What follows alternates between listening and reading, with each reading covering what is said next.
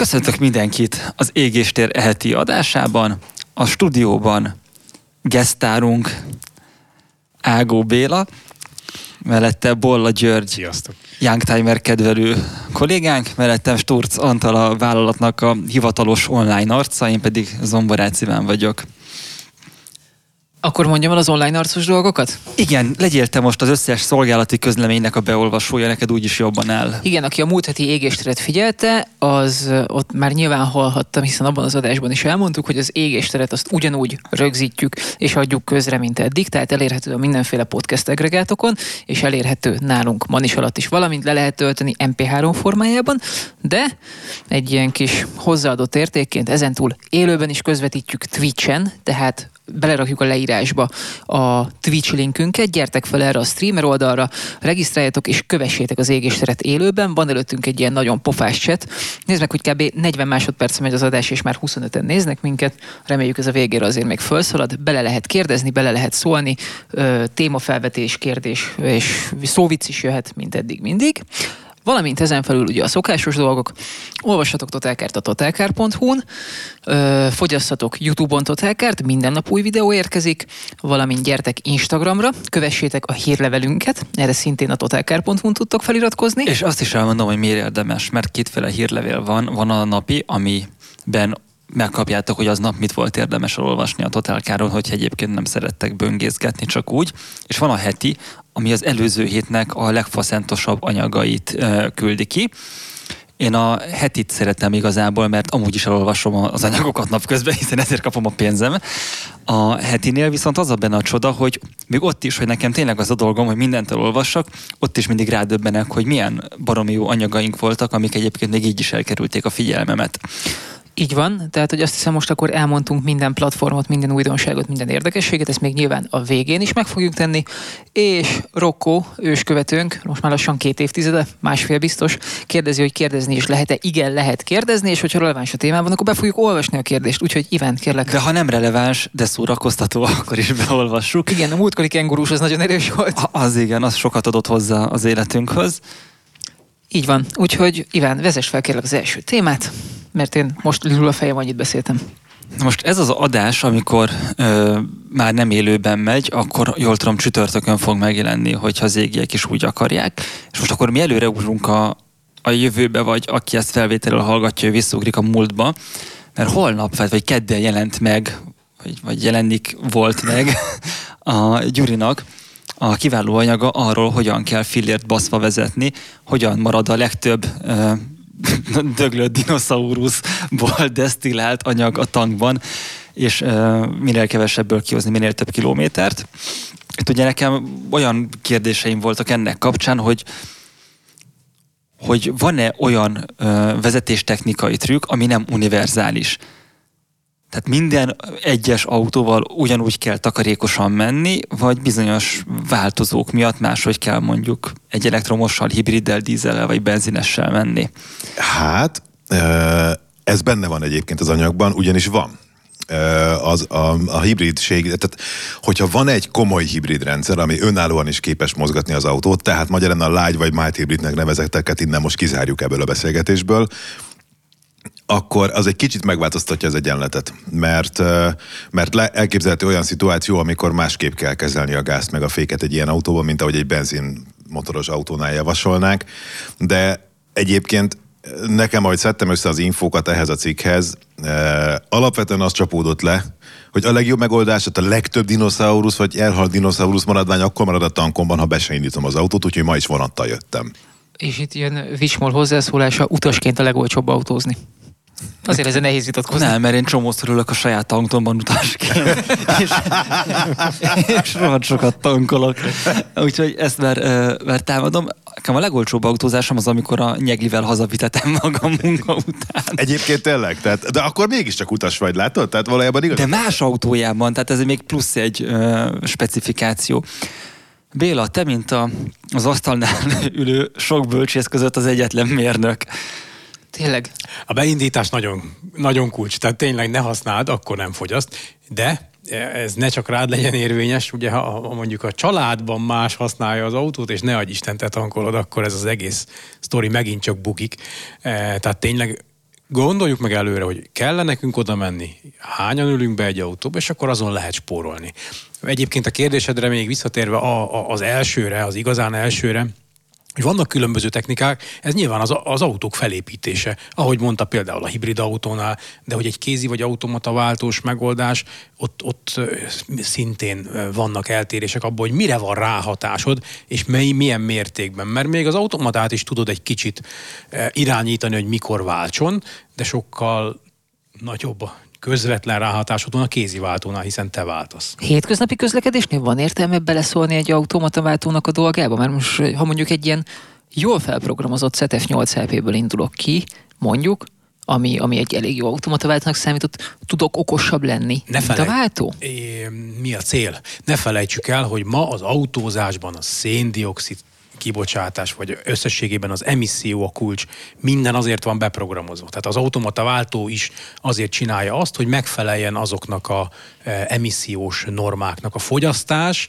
az kis túlzással adódik. Tehát az e, nem az az elsődleges cél, fontos szempont, de az adódik, és az emisszióhoz képest te lehetsz jobb a fogyasztással. Igen. Szerintem egy picit leginkább arról érdemes beszélni, hogy sok ember azt hiszi, hogy az autó akkor fogyaszt keveset, ha nem nyomja a gázt. Biztos, aki mondjuk én ilyen hegyes völgyes faluban lakom, ahol vannak kifejezetten meredek utcák, és nagyon sokszor látok olyat, hogy szerencsétlen autónak harmadikba 15-tel kéne megmásznia az emelkedőt. Most, hogy talán azzal a példával lehetne legjobban szemléltetni, mint amikor az ember a legnagyobb áttételen biciklivel próbál felmenni a, a dombon, hogy azt érzi a hajtórúcsapágy, amit az én térdem érez abban a pillanatban, de hogy az autó az, az ilyenkor sem fogyaszt keveset, sőt. És akkor persze most lehet egy, egy nagy összefoglalót kitalálni arról, hogy mi, milyen fogyasztásnál, milyen fogya, mikor lesz a fogyasztás a legkevesebb, de nagyon fontos, hogy más szempontok is vannak. Figyeled az élettartamot? Érdekel az emisszió? Még millió szempontot lehet mondani, ami a fogyasztás mellett a jármű használatnál mm, szempont belejátszik. És ott van, amit mondtál, igen, az élettartamot figyeled? Tehát hogy terheled azt az autót? Hidegen, melegen, millió dolog van. Most Egy inkább így a fogyasztás kontextusában, hogy én nyilván bölcsész vagyok, tehát csak abból tudok kiindulni, amit erről nekem jobban hozzáértő emberek elmondtak, hogy minden autónak van egy ideális üzemállapota, és az nem biztos, hogy az 1500-as fordulatszám. Sőt, szinte biztos, hogy nem az. Hát szinte biztos, azért... hogy nem az. Én, én sem vállalom azt a fel, Ugye a legtöbb autóban van ilyen fel- és visszakapcsolást segítő lámpa, ha kézi váltóról van szó.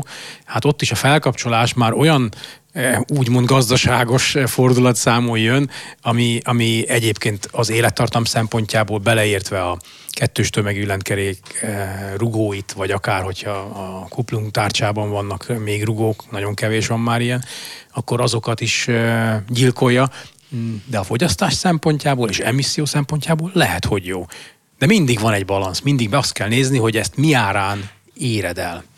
De ezt indulhatunk ki abból, hogy mondjuk egy autónak van egy olyan optimális régiója, amikor mondjuk a legkevésbé kúrja szét a kettős tömegűt, még viszonylag földön marad az emissziója, és nagyon hatékony akkor éppen a töltéscsere, de még nem teljes terhelésen van. Igen, ezt, ezt, ezek a frekvenciák, ezek meghatározhatók, a fordulatszámok, de azt nagyjából el lehetne mondani, hogy ez, ez azért inkább 2000-től indul fölfelé. Akkor eh, egyrészt ezek a harmonikus lengések már viszonylag jó kiszűrtek, és ott már jó terhelést lehet adni a motornak, magyarul a fajlagos fogyasztási görbében, a kagylódiagram sokan úgy ismerik, e, vagy úgy ismerjük. Kagylódiagram? Kagylódiagram, ugye, mert 3D-ben a fordulatszám és a terhelés függvényében e, meg, megmérik azt, hogy mennyi a jármű fogyasztása, vagy a motor fogyasztása pontosabban a leadott teljesítmény függvényében, tehát hány grammot fogyaszt egy kilowatt teljesítmény leadásához, vagy energia kilowattóra leadásához. Hol lesz az az optimum, ahol ez a motor fajlagosan keveset fogyaszt? Egyébként, hogyha ilyen viszonylag egyszerű stratégiát veszünk a spórolásra, és most nem olyanokkal, hogy akkor most kőkeményre fújjuk a gumét, leültetjük, leburkoljuk az alját, hanem csak simán vezetés szempontjából, mondhatjuk, hogy az a jó stratégia, hogyha minél határo, minél gyorsabban elérjük az utazósebességet, és aztán ott vitorlázunk, és csak lendületet őrzünk. Ebben így van, ebben ezzel nehéz lenne vitatkozni. Ezt kérdezem, nem állítom. Ez, ez így, Jó. így van, ha, ha elindulunk, ha egyáltalán megyünk a kocsival, akkor ez a helyzet, mert legjobb mégis visszatérve oda, hogyha nem mész vele. E, közepes fordulatszám, közepes terhelés, sokszor a váltó áttételei miatt ez, ez azért már nagyobb sebességet ad, mint amit lehet, és itt jön elő, hogy egy városi tötymörgésben rendkívül rossz a hatásfok, aztán ezért magas a fogyasztás. De bocsánat, hogy ha jól gondolom, a a motor, mint hőerőgép üzemállapotából, üzemállapotának szempontjából nagyjából a gyorsítás a legkevésbé ideális állapot. Tehát amíg, ameddig megmászhatod vele azt a nyomatékpópot, amire eléri azt az adott sebességet. És a, itt akkor az a logika, hogy ezt a kellemetlen üzemállapotot a lehető legrövidebb ideig akarod fenntartani? A gyorsítás nem feltétlenül rossz, mert gondolt végig, ugye vannak a CVT váltók, amik megpróbálják... De ha... ott is fix fordulat van. Igen, de bőgeti, tehát az is gyorsít, megkeresi azt a fordulatszámnak és a terhelésnek az optimumát, amikor jó hatásfokkal üzemel a motor. Na most a gyorsításban nem feltétlenül rossz a hatásfok, valamire fordítottad azt az energiát, egy tömegnek a felgyorsítására, de természetesen az nem feltétlenül nagyon rossz. Az alapjáraton nulla sebességgel járás, az a legrosszabb hatások természetesen, e, de az, hogyha mész vele, és gyorsítasz egy közepes gázzal, az nem feltétlenül rossz. Akkor mondhatjuk, hogy az alapjáraton melegítés az az ördögnek az etetése? Az a, egyértelmű. Amikor Vagy... itt elolvastam ezeket a cikkeket, még olyat is leírtak, hogy, hogy előbb kapcsolt be magad, és csak utána indíts el. Sőt, akkor az a legjobb, hogyha fogom, elkezdem a kocsit betolni, és amikor gurul, akkor beugrom, ráindítózok, és amikor már... Én minden jó. reggel ezt csinálom. Figyelj, jó, de csak a hibrid ezt csinálja. Egyébként igen, a hibrid ezt csinálja. Minden reggel ezt csinálja, de ez nem az öreg. Piacos biciklije. Egyébként láttam ilyen kagylódiagramot, amikor megpróbáltam összeszedni információkat ehhez a szöveghez, és alapvetően, amit mondtál, minden egyes tanács... Ti rákeresnél, hogy hogy néz ki ez a tetves kagylódiagram, mert nem tudom elképzelni elképzelni. De Ez úgy néz ki, mint egy domborzati térképen egy dombot látnál. Látod, Tehát, anélkül is megadtad a jó megoldást. Elnézést, eh, rossz gomb egy domborzati térképre. Igen, tehát ez egy domborzati térkép. Alapvetően a, a Tulajdonképpen a kérdésedre a válasz, gyakorlatilag minden egyes tanács, ami azzal foglalkozik, hogy hogyan tudsz spórolni, az erre fut ki végső soron, amit te mondasz, Iván, hogy a gyorsítás az a lehető legrövidebb ideig tartson, és a lehető legkevesebbszer kerüljön rá sor. Tehát ezt a saját bőrömen tapasztaltam, mert van egy nagyon erős tuningolt motorkerékpárom, ami egyébként rosszul van beállítva a nem pontosan rávaló karburátor, ami a tuning egyik sarok. Várjál, de hogyha nem pontosan rával, akkor egyáltalán lehetne jól beállítani? Igen. Igen, igen, de, de hogy a nem pontosan rávaló, azt úgy értem, hogy nem pontosan ezzel érkezett a gyárból, de tökéletesen passzol, és még a benzincsap is épp, hogy elfér a, a nagy Mikuniktól, és e, azt ilyen nagyon mínusz 10 fokban állította be egyszer e, gépátvétel Gábor barátom, nagyon precízen, de ami akkor ott jó volt, egy ilyen alaposabb belenyúlás felújítás után, az amikor jöttek a mondjuk a nulla fok fölötti hőmérsékletek, akkor már hirtelen nem lett jó, és annak a motorkerékpárnak az a sajátossága, hogyha városban közlekedek vele, tényleg szinte alapjáraton csak gurulva, de, de úgy, ahogy, ahogyan mondjuk a motorosokat gyűlölő emberek elvárnák a motorosok közlekedését, akkor beveri a 8-10 litert. Hogyha kimegyek Németországba vele, és mondjuk a, motornak a, a működési sweet spotján megyek mondjuk 180-as utazó tempót, akkor meg 6 litert fogyaszt. Kicsi a légellenállás, erős a motor, gondolom, a cipelendő súlyhoz Nem, egyszerűen, egyszer az alapjárati karburálása nem De jó. nem tudom, próbáltál már a városban dugóban kubbasztani a kormányon? Hogy hát ha az segít, mert ugye 180-nál gondolom nem így felül a box mögötte. Ma elég nagy a, a fejidon meg a szélvédő, úgyhogy olyan különösebben nem kis kell. keresztmetszete, hogy... Most arra célzol, hogy nem vagyok elég vállas? Papukám. Amúgy, Ivánnak jó a légellenállása. Mindketten ott voltatok, amikor azt a... Hát hiszen ti csináljátok az erőmérőt, amikor a, az a versenytrabant mérődött a Rotax alkatrészes nyomorudas futóműves És hogy ott a Loisy kezdett nekem, bocsánat, gépátvétel Gábor. Ö, ő csinálta, vagy hát ő vett részt a, a versenytrabant építésében is, és ő, ő csinálta meg a keverék képzését az én motoromnak is. Igen, és hogy ö, ott magyarázott nekem arról, hogy, ö, hogy amikor már egy ilyen kétütemű motor igazán ö, eljut a, a teljesítményének a határára, tehát a kinyerető teljesítményének a határára, akkor már ilyen dolgok is bejönnek, hogy légnyomás, páratartalom, külső hőmérséklet, hogy nem feltétlen biztos, hogy két verseny, tehát hogy az egyik verseny után a másikon beindul, hogyha nagyon eltérnek az időjárási körülmények.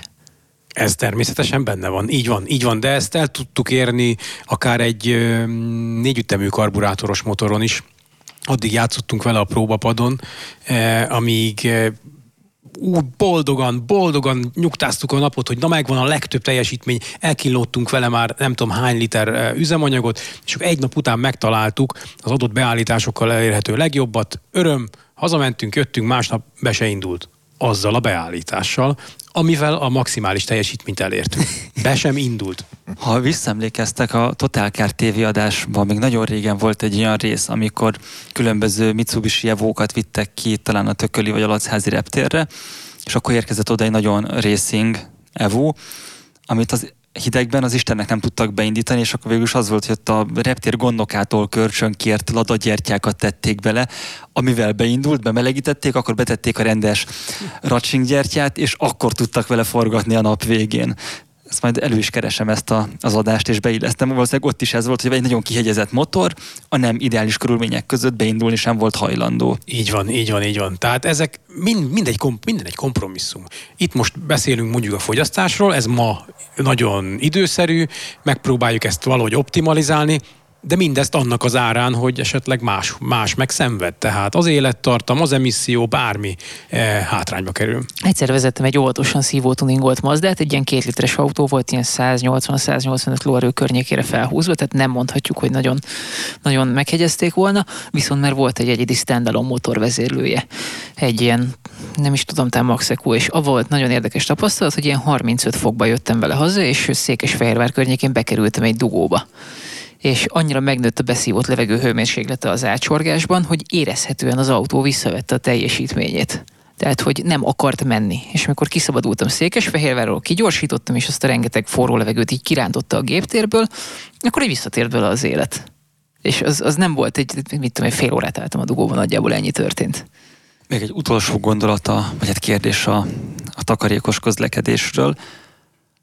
Béla, milyen hőmérsékleti viszonyok között lehet a legó általánosan egy lakossági autóval a legjobban fogyasztani?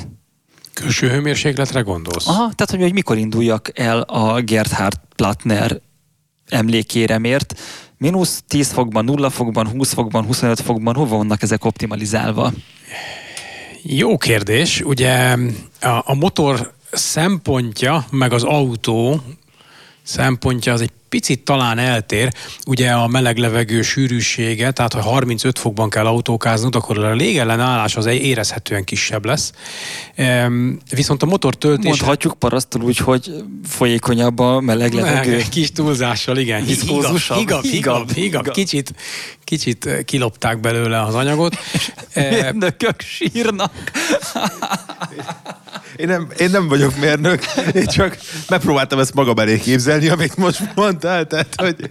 Um, de a motor, a, a, a belségésű motornak pedig a jó hatásfokát azt egy egyszerű, magas külső légnyomás, tehát környezeti nyomás már megnöveli. Tehát akkor, itt, itt a kilo, min, min, akkor az anticiklont kell figyelni. Az anticiklont, az anticiklon az magas légnyomású, így van, tehát az anticiklon, most nem szóvicről beszélünk, ugye? Nem. Nem? Tehát akkor... Isten ments. Isten ments. Igen, az magas uh, légnyomás, az nagyon jó, az a leszálló uh, légnyomás. Ez az az időjárás, amikor ilyen kellemesen szeles Bár. nap van. Stabil azért ez a körülmény. Igen, ö, szép kék az ég, legfeljebb ilyen magas légköri, nagyon enyhe fátyol felhőt lehet leg, leginkább kiszúrni maximum. Süt a nap, fúj a szél, és picit hűvi van, tehát olyankor jól esik egy széldzseki, vagy egy vékony pulóver. Már ezért... Ez az anticiklonnak az ismérve. De annyit tegyünk hozzá, hogy Anti szeret beszélni, tehát légnyomása neki is van, úgyhogy... Ja, ja, ja. 1020, 1030. És a, akkor az amúgy csak ilyen placebo, hogy nekem mindig az volt, amikor min, ö, ilyen hát a, a, most, kor, akkor... késő tavaszi estéken, amikor hűvös van, de egy kicsit párás a levegő, hogy az autó mondjuk ilyen 16-17 fokban volt érzésre a legjobb. Oké, okay, te most már megint a mellett dinamikáról beszélsz, hogy mit ad le, nem arról, hogy mi a jó fogyasztás. Ja, ja, Tehát de akkor az, az, az, az, az, hatásfokból akkor, igen, igen, akkor alapvetően nem hőmérsékletre kell mennünk, hanem légnyomásra, nem? Hát a légnyomás a légellenállásban meg nem túl jó, a motor teljesítményben és a hatásfokában segít, tehát nehezen tudnék most megfogalmazni egy olyan állapotot, amiben a légnyomás, amiben a legjobban fogyaszt az autó. Ne essen az eső. A garázsban fogyaszt a legjobban az, az autó. De ezt már elmondtuk ötször. Tudom, de hogy eső durva. Tehát az eső az például egy óriási közegellenállás. Tehát ne essen. Ezt azért határozottan el lehet mondani. De hogy mi lenne az a nyomás és hőmérséklet, a nagyon hideg sem jó, hiszen a keverékképzésbe az rossz, talán a, mm, inkább itt a, a melegebb felé mennék el mindenképp, hogyha már az egészet. 15-16 fok Még följebb, talán. még följebb 20? talán, de ezek, ez olyan becslés, hogy ezt a kompromisszumot lehet, hogy autófüggő is. Mm. Nem láttam még ilyen adatot, hogy ezt hogy lehet e, pontosan belőni. Nagyon jó eszköz, ám azt azért érdemes megemlíteni, hogy az elektromos autók rendszerei, azok nagyon jó sok fogyasztási adatot kiírnak már, mint áramfogyasztási adatot, és ebből rengeteg tanulságot lehet leszűrni, amiket egy egyszerű benzines vagy dízelautónál, belső égésűnél nem is gondoltunk rá, nem is foglalkoztunk vele. Jó, csak az elektromos nem autó az, az talán egy picit érzékenyebb a hőmérsékletre, legalábbis nekem ez a tapasztalatom, hogy az, hogy plusz 5 fok van, vagy plusz 12, az, az nagyon keményen látszik egy villanyautó fogyasztásán. Ez annyiban igaz, hogy a, a villanymotor működése, meg az autó mozgása szempontjából ez nem olyan nagy probléma. Az akkumulátor, az akkumulátor kapacitás, a leadható maximális teljesítmény szempontjából nagyon, de mégiscsak ott jön elő, hogy például egy esős időben mennyi a közegellenállás, mennyire használod az ablaktörlőt, mennyire fűtesz, mennyire párátlanítasz, ezek a dolgok nagyon előjönnek. Bességésűnél a hulladékból oldjuk meg, ha bár egy hibridnél, nem tudom, megfigyeltétek-e már, hogy 3-4 percig tart a víz melegéből származó fűtés. Tehát, hogyha ilyen nulla fok körüli hőmérsékletnél, mint mondjuk ma reggel is volt, vagy talán még fagy is néhány helyen, akkor hiába meleg a motorod, mert előtte jöttél valami országúton, vagy valami, ha hibriddel csorogsz a dugóban, mész lassan a városban elektromos hajtással, három-négy perc alatt lehűl a víz, és újra beindul a belső égésű motor. Igen, igen, ezt szoktam is figyelni, hogy véletlenül ezért is megy fel a Prius fogyasztása télen, hiszen Így igaz. nem azért indítgatja gyakrabban, mert az autó mozgatásához van szükség erőre, hanem azért, mert nem akarja, hogy megfagy az utastérben, és az egyetlen dolog, amivel egy ilyen régebbi hibrid meleget elő tud állítani, az a belső égésű motor. Tehát igen, a, ami mondjuk, szinte mindegyik hibrid, a plug-in hibridekben van jellemzően fűtőrendszer, de a normál igen. hibridekben nem nagyon van. Mondjuk becsületükről legyen mondva, hogy hiába azért járatja a hőerőgépet, hogy a, a hulladékhőből fűtse az utasteret, azt az áramot azért, azért el is rakja. Azért persze. el is rakja az áramot, tehát itt, nem megy teljesen kárba. Itt uh, még fontos megemlíteni, ez, ez egy nagyon jó pont, hogy amikor azt mondtuk, hogy fogyasztást akarunk csökkenteni, akkor senkit nem bátorítanék arra, hogy ne fűtsön, kabátban legyen, meg ilyen dolgok, amik a vezetés biztonságot veszélyeztetik. Tehát ne, ne, ezt, ezt nem, ne, ezen nem kell spórolni, nem, nem, nem. hogy valaki nem kapcsolja be a nem tudom én milyen ablakfűtést azért, hogy megspóroljon még valamennyit. A Prius klubban lenézték azokat egy időben, akik behajtott tükörrel autópályáztak. A, vagy ilyet. Tehát, ha már azt szeretném hozzátenni, hogy a Lancia Tema 832, ami a Ferrari motoros Lancia, a 180 fölött behajtotta magának. Mondjuk 180. Tehát, nem, ott már nem előznek meg, ugye? De ez egy téglatest. Igen. Itt van egy érdekes közbevetése is vannak, hogy az elektromos autóknál azért listázzák ki ezeket az adatokat, hogy ez egy selling point, mert ezzel lehet villogni a haverok előtt. Én ezt nem mondanám, mert szerintem sokkal inkább arról van szó, hogy nevelnek és nyomasztanak téged. és Jusszal amúgy is nehéz villogni a haverok előtt. Igen, igen, de hogy, de hogy tényleg az van, hogy mondjuk a, a Winkler írt egy remek cikket a csészelevél terrorról arra emlékszel? Az az Insight a volt, Honda amit a nővérével vetetett meg, aztán igen, az igen. menekült belőle. A, a kis csészeleveleket csinálgatta az autó, és hogy egyszer előztél egyet, és nyomtál, na, puff, feltűntek a csészelevek, és akkor rosszul érezted magad. És hogy a, a Priusnak is megvan a maga csészelevél terrorja, csak azok nem csészelevelek, hanem grafikonok és tényleg a modern villanyautókban is, meg a plug-in hibridek is mindben, mindben ilyen nagyon-nagyon látványos dolgok vannak azért, hogy szerintem népnevelési célzattal. Igen, megtanít, meg, megtanít azt jól vezetni, és megtanít bármilyen más, akár belső égésűt is jól vezetni, hibridet is. Annyit azért ehhez hozzátennék, hogy a villanyautókkal kapcsolatban, mint most e szöveg kapcsán kiderült számomra, nem véletlen. Tehát annyi azért van, hogy ugye ezekben általában állítható a visszatermelés. Hogy, igen, hogy igen, Most éppen az a divat, hogy a kormány mögötti fülek, ugye nem, sebességváltó nincs bennük, de tudod, tudod állítani, hogy mennyire legyen erős a rekuperáció, és, és ez számomra is új info volt, hogy ez nem véletlen. Tehát, hogy nem, nem feltétlenül jó egybeállítás mindenhová, hanem ezzel érdemes is variálni, és autópályán inkább a vitorlázás a hatékony, városban meg inkább az erős rekuperáció a hatékony, a kettő között meg a kettő közötti beállításokból lehet választani. És ezekhez, hogy ezt tudjad figyelni, azért nem baj, hogy kitesz mindenféle infót, tehát, hogy ebből a szempontból a tudatos vezetés nem ér véget ott, hogy akkor beültél egy hiperdrága villanyautóba, vagy még nem hiper, nem feltétlenül hiperdrágába, de hogy egy, egy villanyautóba, hanem még azon belül is tudsz esetleg az árammal spórolni. Lévén az is lesz valamiből. Erről mondott, hogy nagyon érdekes nekem, a, ö, voltak ilyen Priusos lelkivezetői, amikor azon gondolkodtam, hogy Prius kéne vásárolni, akik azt mondták. hogy került egy rossz társaságba, Antal? Az úgy volt. Úgy, hogy fel lehet vágni a haverok előtt a Priusszal? Mégiscsak. Le, lehet, igen. tanácsadóim. Többen megkérdezték már, hogy így utolértek-e a merevedési zavarok, amikor megvettem, de na mindegy. Idegen szóval influencer, igen? Ja, ja, ja. És ö, ott többen mondták azt, hogy igen, tök jó visszatermelgetni az autóval, de hogy a visszatermelés, amikor lassítasz, és lehet, hogy villanyautónál is így van, az nem feltétlen hatékony, mert sokkal Abszolút. hatékonyabb szétkapcsolni a hajtásláncot és gurulni. Tehát, hogy a, a leghatékonyabb spórolás az a gurulás, már ha, ha már mindenképpen mozogni kell az autóval, és hogy, és hogy a visszatermelés az igazából azért van, hogyha nincs lehetőséged gurulni, mert mondjuk van előtted egy másik autó, akit nem akarsz telibe verni kilóval, és mindenképpen meg kell állni, akkor, akkor a gurulás az, ami az igazi eredményt hozza. Én erről beszéltem a Palánkai Gellértel, aki volt már korábban égéstéradás vendég is, hogyha jól tudom, aki egyszerűen azt mondta, hogy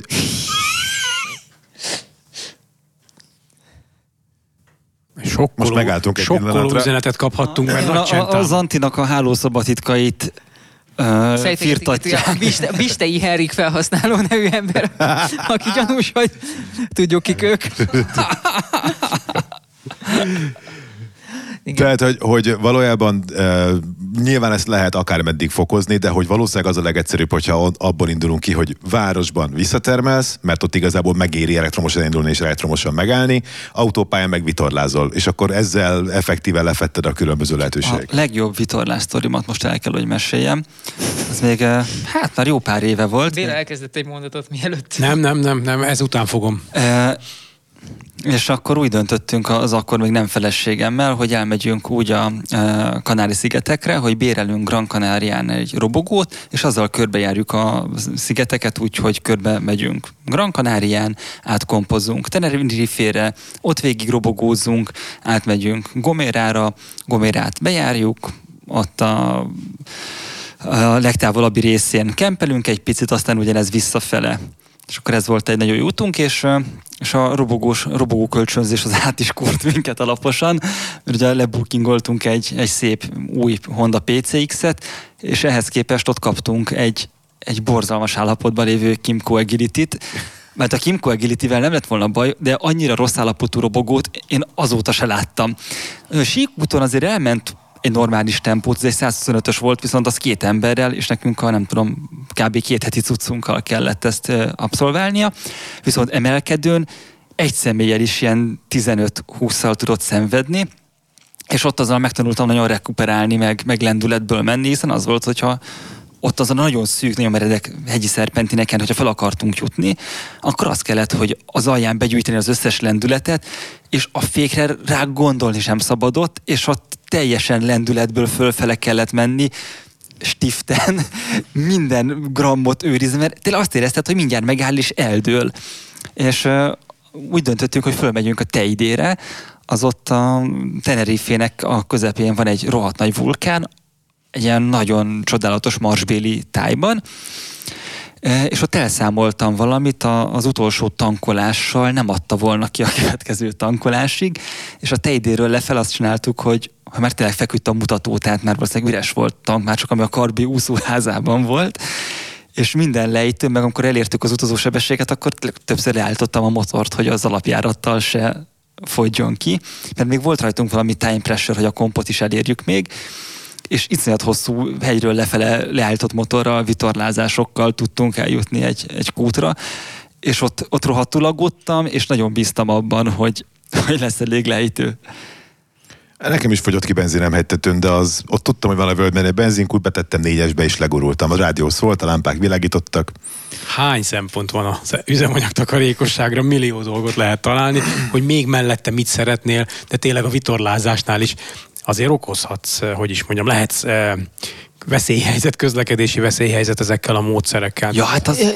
Ez nettó, de én tíz évvel ezelőtt még fiatal voltam, és fia, kimentem Amerikába egy nyarat konyházni, és van már 12 is, talán nem tudom, és ott volt egy ilyen, tehát hogy nagyon-nagyon sokat dolgoztunk, és viszonylag kevés szabadságunk volt, ezért amikor megkaptuk a szabit, igyekeztünk minél messzebbre eltávolodni ezért a tábortól, és az egyetlen autó, amit odaadtak nekünk, az egy 22 éves lyukasra rohadt Dodge Ram van volt, tehát a, a 3000-es Dodge Ram létravázán lévő dobozos ö, furgon, egy 5-4-es 250 lovas V8-assal, és hogy akkor még nagyon olcsó volt Amerikában a benzin, még a mi fizetünk, fizetésünkhöz képest is, és elmentünk a Mont Washingtonra túrázni, de nagyon ö, ö, neccesen értünk föl, hogy tudod mindig, hogy majd a következőnél tankolok, majd a következőnél tankolok, és hogy a Mont Washingtonnak az induló pontja, ahonnan indult a túra, az eléggé fönt volt már a hegyen, ezért lefelé tudtunk gurulni. És én hülye,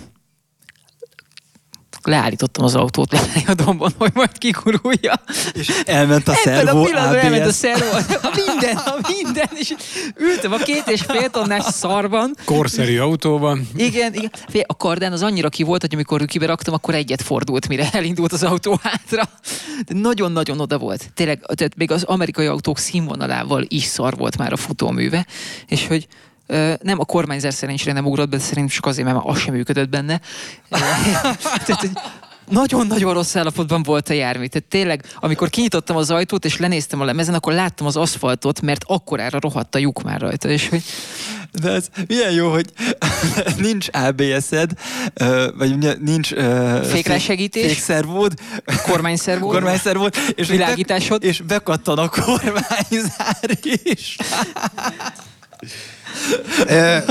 Én ezért választottam inkább azt, hogy ez egyébként szervóban nem volt abban a mármint kormányszervó nem volt abban a Peugeotban, de fékszervó igen, és az hegyről lefelé nem baj, hogyha van. Ezért választottam azt, hogy amikor már egy kicsit gurult, akkor betettem négyesbe, és gyakorlatilag mintha motorfék üzem lenne, úgy gurultam le vele a hegyről, és így akkor Csinál ment a generátor, így van. ment a generátor, volt fékszervó, volt lámpa, szólt a rádió, teljesen működött minden, mintha lett volna üzemanyag. Mintha lenne. De nem volt egy csepp sem. Nyilván ezt vontatásnál is meg lehet játszani ezt a dolgot, tehát hogyha rossz az autód, és vontatnak rúddal kötéllel, jellemzően kötéllel, akkor néha ezt meg tudod tenni, hogy berakod fokozatba, fölengeded a kuplungot, ha olyan hibája van, hogy csak valamiért nem indul az autó, és akkor mind, van fékrásegítőd, ugye meg kész lesz vákumod, működik a szervó, akár még a generátor is vissza tud tölteni, fűtésed az nem lesz igaz, de, de, a, de a többi dolog az működik. Ne akarjuk mindent. Igen. A, tudom, az első Priusban még nem voltak ilyen elektromos kiegészítő berendezések, tehát abban például nem volt légkondi, amikor leállt a, a belső égésű motor, és a kettesben ez volt az egyik előrelépés, az hogy ott már elektromos az, hajtású a kompresszora. Az egyes, az azt csinálta az egyes Prius, hogy... hogy oda se akartál hozzá menni. Nem, nem, nem. nem Azzal nem, nekem az nagyon tetszik, imádom azt az autót. A, az a fényszóróját ö, égette folyamatosan, és pont ezért, hogy a, az akkumulátor szintet azzal tartott a kordában, legalábbis ezt hallottam valakitől. Hmm. A kettes lett nagyon népszerű, én is azt ismerem inkább, mint az egyest, hogy az mit tudott, de ott már azért, azért ez megvan. Manapság ugye a majdnem hibrideknél, tehát ezeknél az emheveknél sincs jellemzően elektromos hajtású klíma, meg sok minden. E, ott egy érzékelővel, ha a kívánt beállított hőmérséklet egy bizonyos értéktől jobban eltér a mért hőmérséklettől, akkor, akkor beindítja a motort a start-stop annak ellenére is, hogy még a menet dinamika vagy a forgalmi helyzet nem kívánná. Tehát ott is ez a helyzet, ott sincs elektromos hajtás. A hibridek többségében szerintem nem is tudok olyat, amiben már ne lenne valódi hibridben elektromos hajtású klíma.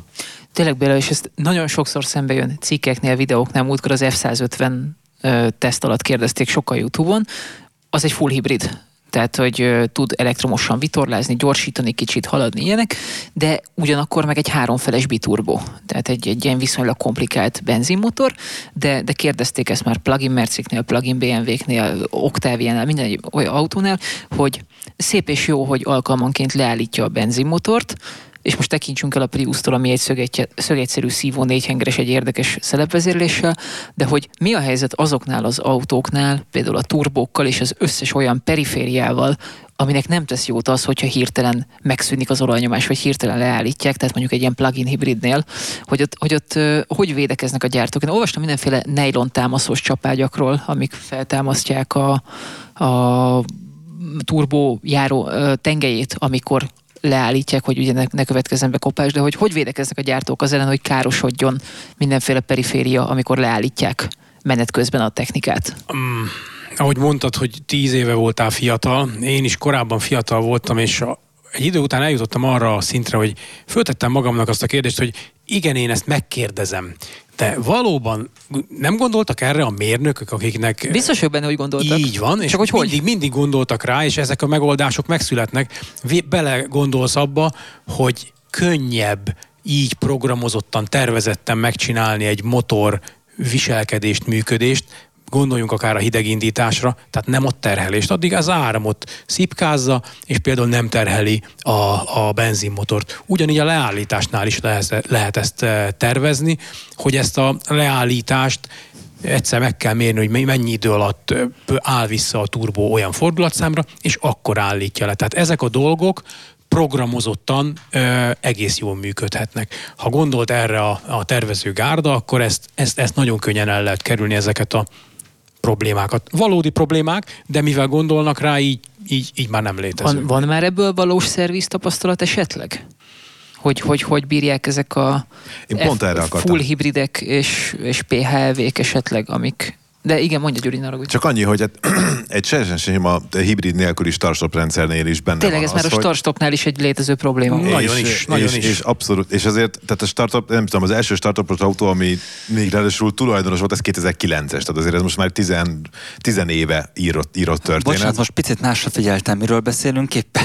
Arról, hogy tönkre megy a motor, hogyha Menteni, Mentegetném zombit, bejött karotta, és vele kommunikált, Meg igen. a chatben válaszolgattam, de akkor... Tehát, hogy ha, ha egy startup rendszer képes arra, hogy figyeli, hogy például a, a hőmérséklet elvárás az utastérnek milyen, és ettől függően dönti el, hogy leállítsa az autót vagy sem.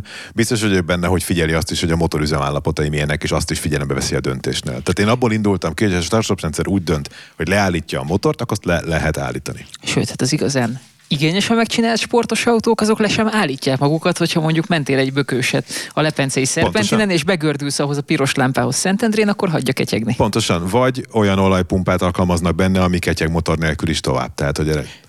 Azért nagyon sok esetben már a ö, vízkörben van elektromos szivattyú, és ez már tényleg itt nem egy-két-három-öt évről, meg nem a legdrágább autókról beszélünk, és az a vízkör, az akár a leállítás, most start-stop, de sokszor még a valós kulcsos vagy főkapcsolós leállítás után is jár. Tehát például a turbóban e, ezt a vizet e, keringeti, ezt a hűtőfolyadékot. Víznek mondjuk köznyelven, mint ahogy néha mindenre használunk köznyelvi kifejezést, tehát ezt a hűtőfolyadékot keringeti e, a leállás után. Tehát ezek, erre vannak megoldások, hogy van-e benne tapasztalat, ugye akkor lenne jó tapasztalat, hogyha egy azon autóból, vagy abból a motorból, ugyanabban az autóban készül starthoppos, meg anélküli kivitel.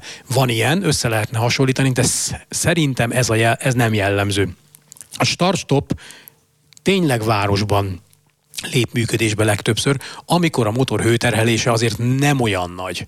Tehát a turbó nem fog izzani abban, a, abban az üzemállapotban. Persze bemehetünk a benzinkultra, hogy jaj, az autópályán, most itt kell bemennem, és akkor azért abból lehetnek problémák, eh, de azért ez, ez csekély, előfordulhat természetesen. Van, egy, van amúgy egy csomó autószerető barátom, és aki beül az autójába, bekapcsolja a biztonságövet, és az indítás után az első mozdulat az, hogy kinyomja a startstopot, mert hogy én vigyázok az autóra, akkor ez Szerintem akkor ilyen felesleges óvatoskodás? Teljes mértékben, és a fogyasztás rontja.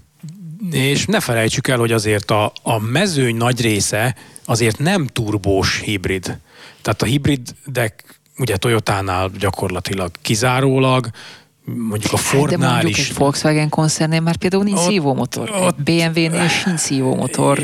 A Fordnál van még egyáltalán szívómotor? Hát a, hát a Mondeo hibrid, a full hibrid. Az összes. A pluginek azok? Hát az nem, a plugin nem, hát az Explorer az turbo. Ja, most az, a Mondeo-ról beszélünk. A polgári autókról beszélünk. Mondeo, Kuga, ez a... Igen, az Explorer az igazi kék. És ráadásul szívó csőbefeskendezésű yes, szívómotorok. Így van, így van, így van, így van. Tehát mondjuk, mondjuk azért találni sok olyan gyártót, aki nem turbósal oldja meg a Mm, a hibrid, hibrid részét a Volkswagen-nél valóban ugye ott a Miller ciklust is megoldják a turbós motorral, meg még henger lekapcsolás, meg sok minden. E, igen, ez szerintem is ez az összetettség nem vezet e, jóra. Sajnos az emisszió miatt nagyon sok dologra rákényszerülünk, ami, amit hát nem tennénk meg jó szívvel, de hát ez van, CO2 kvóta, egyáltalán az általános emisszió csökkentés mind oda vezet, hogy ilyen iszonyat bonyolult megoldásokat kell alkalmazni. Egyébként van egy példa arra, amikor okoz ez problémát, és ez az, hogy egy példát tudok erre, az azt mutatja, hogy viszont többször nem. Ez pedig most pont feldolgoztam egy Jaguar X-et használt tesztben, és... Ez a Jaguarnak a 3-as BMW, 5-ös BMW méretű? 3-as BMW. Az XF az 5 igen, ez igen. a 3-as BMW méretű, tehát ez a kis hátsó kerekes szedán, és az volt, azért volt különösen izgalmas nekem ez az autó, mert a Jaguar saját motorcsaládja az Ingeniumnak a, egyik, e, tehát egyik első motorok kerültek ebbe bele, és ezért aztán kérdezgettem utána több fórumon, hogy mit lehet tudni ezekről a egyébként állítólag jóféle számokat hozó motorokról, és az derült ki, hogy a, ez az a konkrét autó dízel volt, és effektíve azt mondta egy szervizhátterát ismerő ember, hogy az egész Jaguar Land Rover családban a négyhengeres dízel X-e a legkevésbé problémás, tehát az tök jó, Ám de viszont a négyhengeres benzines ingeniumoknak komoly olajszállítási problémáik tudnak lenni, és ettől aztán turbo és hengerfej uh, gondjaik. Kenési ugyanis, ugyanis uh, tehát, hogy nem állandó, hanem terhelés függően változó szállítású olaj uh, rendszert építettek be, ami viszont nem jól lett ezek szerint kalibrálva, és effektíve volt kenés elégtelenség. De az, hogy erről, ilyesmiről csak ennél az egy motornál hallasz, és a számtalan egyéb start szeret turbósnál nem, nem, az azt jelenti, hogy valószínűleg az aggodalom felesleges, és úgy kalibrálják ezeket a rendszereket, hogy számoljon azzal, hogy csak akkor állítja le magát, amikor lehet. Mondjuk úgy, hogy ezt tippelném én is. Tehát ez egy nagyon könnyen programozható dolog, ez nagyon egyszerűen megoldható.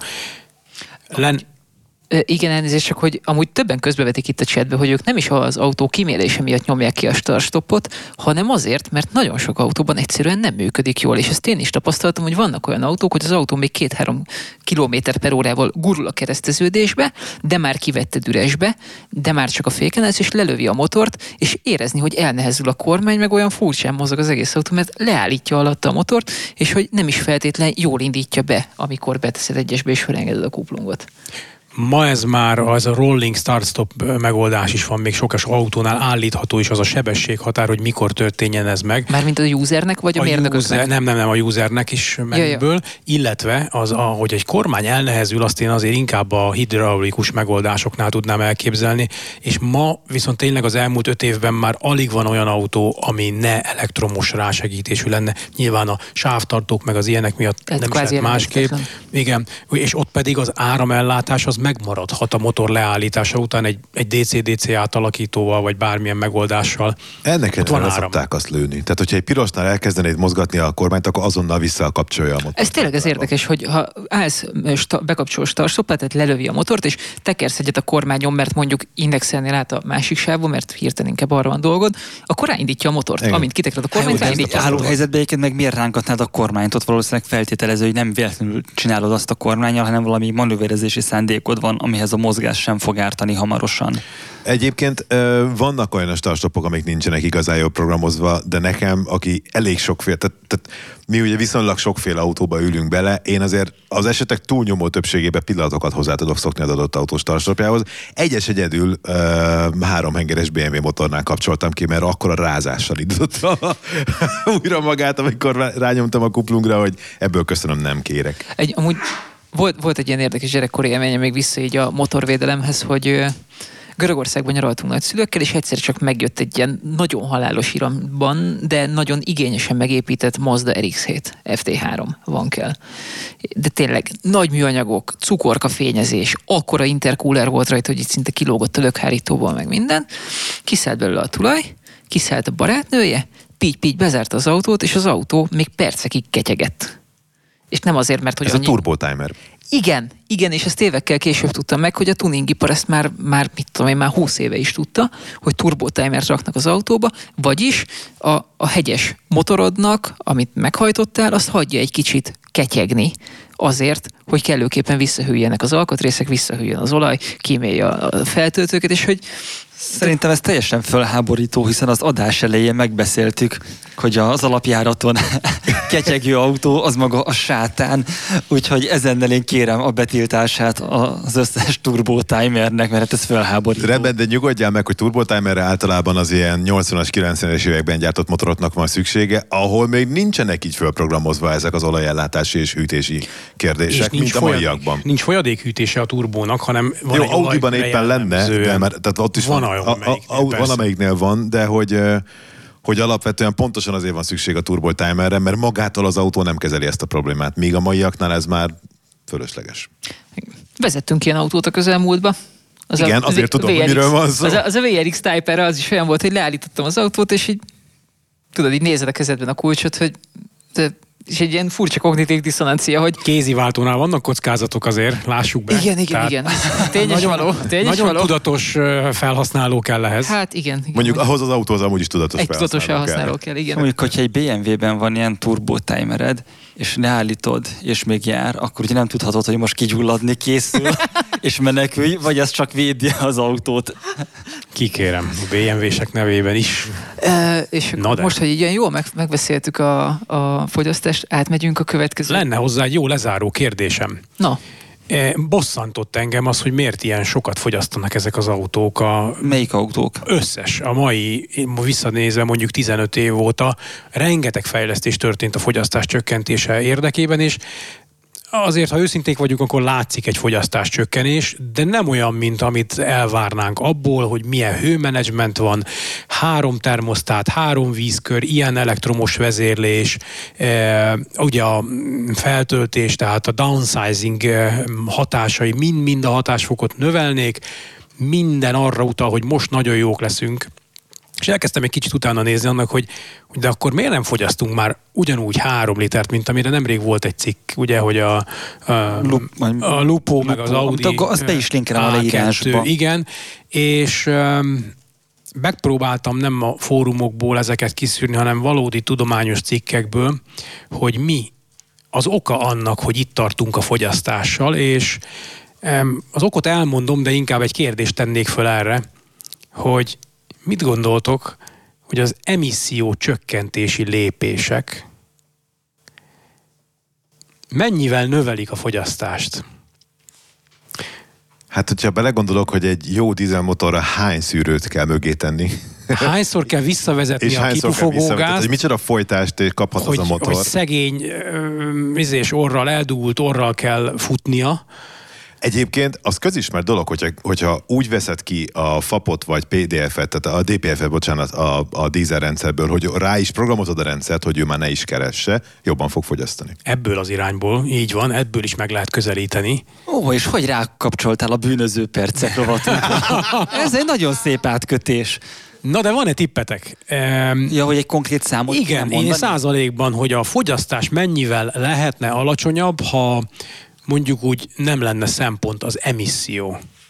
Hát szerintem fele. Most ugye Euro 6, ö, 6D temp, EVA PSC vagy 6.2, ezeknek a most futó aktuális normáknak a, a, a javulási lehetőségét Én, én, én azt, figyelj, ha belegondolok abba, hogy egy egy literes motor 1990-ben mondjuk 45 lóerős volt, és most pedig 110, akkor azt mondom, hogy nem hogy a fele, de inkább a 30%-a lenne a fogyasztás, hogyha ha ilyen hatásfok növekedést nem terhelnénk le mással. 30 százalék, de ugye az a baj, hogy tényleg Már úgy értem, hogy a most, mert ráadásul ezek a motorok nem fogyasztanak olyan rosszul ráadásul. Igen, de érzésem szerint ő kevesebbet fogyaszthatna, és ezért kezdtem el kutatni Szerintem ebben. 10%-kal fogyasztanak kevesebbet. Oké. Okay. Nekem csak az jut eszembe, hogy apukám még néhány évvel ezelőtt egy B5-ös passzáttal mentek még hegyet mászni ilyen Momblanra, meg ide-oda.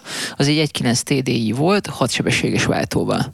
És azt tudom, hogy az 1.9 TDI kombi passzátot ilyen hatodikban autópályán 130-140 körül ilyen gyémánt kemény 5-5,5 litereket fogyasztott. Mont Blanc-tól Nizzáig?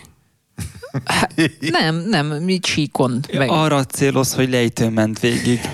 Nem, nem, mert az meg is kellett előtte mászni, de hogy, a, hogy, hogy nem fogyaszt, tehát hogy olyan fogyasztásokat produkált az autó, én azóta ültem az utána következő passzátokba, ami ennek a kategóriának a megfelelő, Oké, csak, csak két-három generációval újabb autók, de Mondj hogy nem számot. tudtak ennyire keveset fogyasztani, ilyen 6-7-8 liter körül. Mondj egy számot. Most mennyi, hány százalékot nyernénk?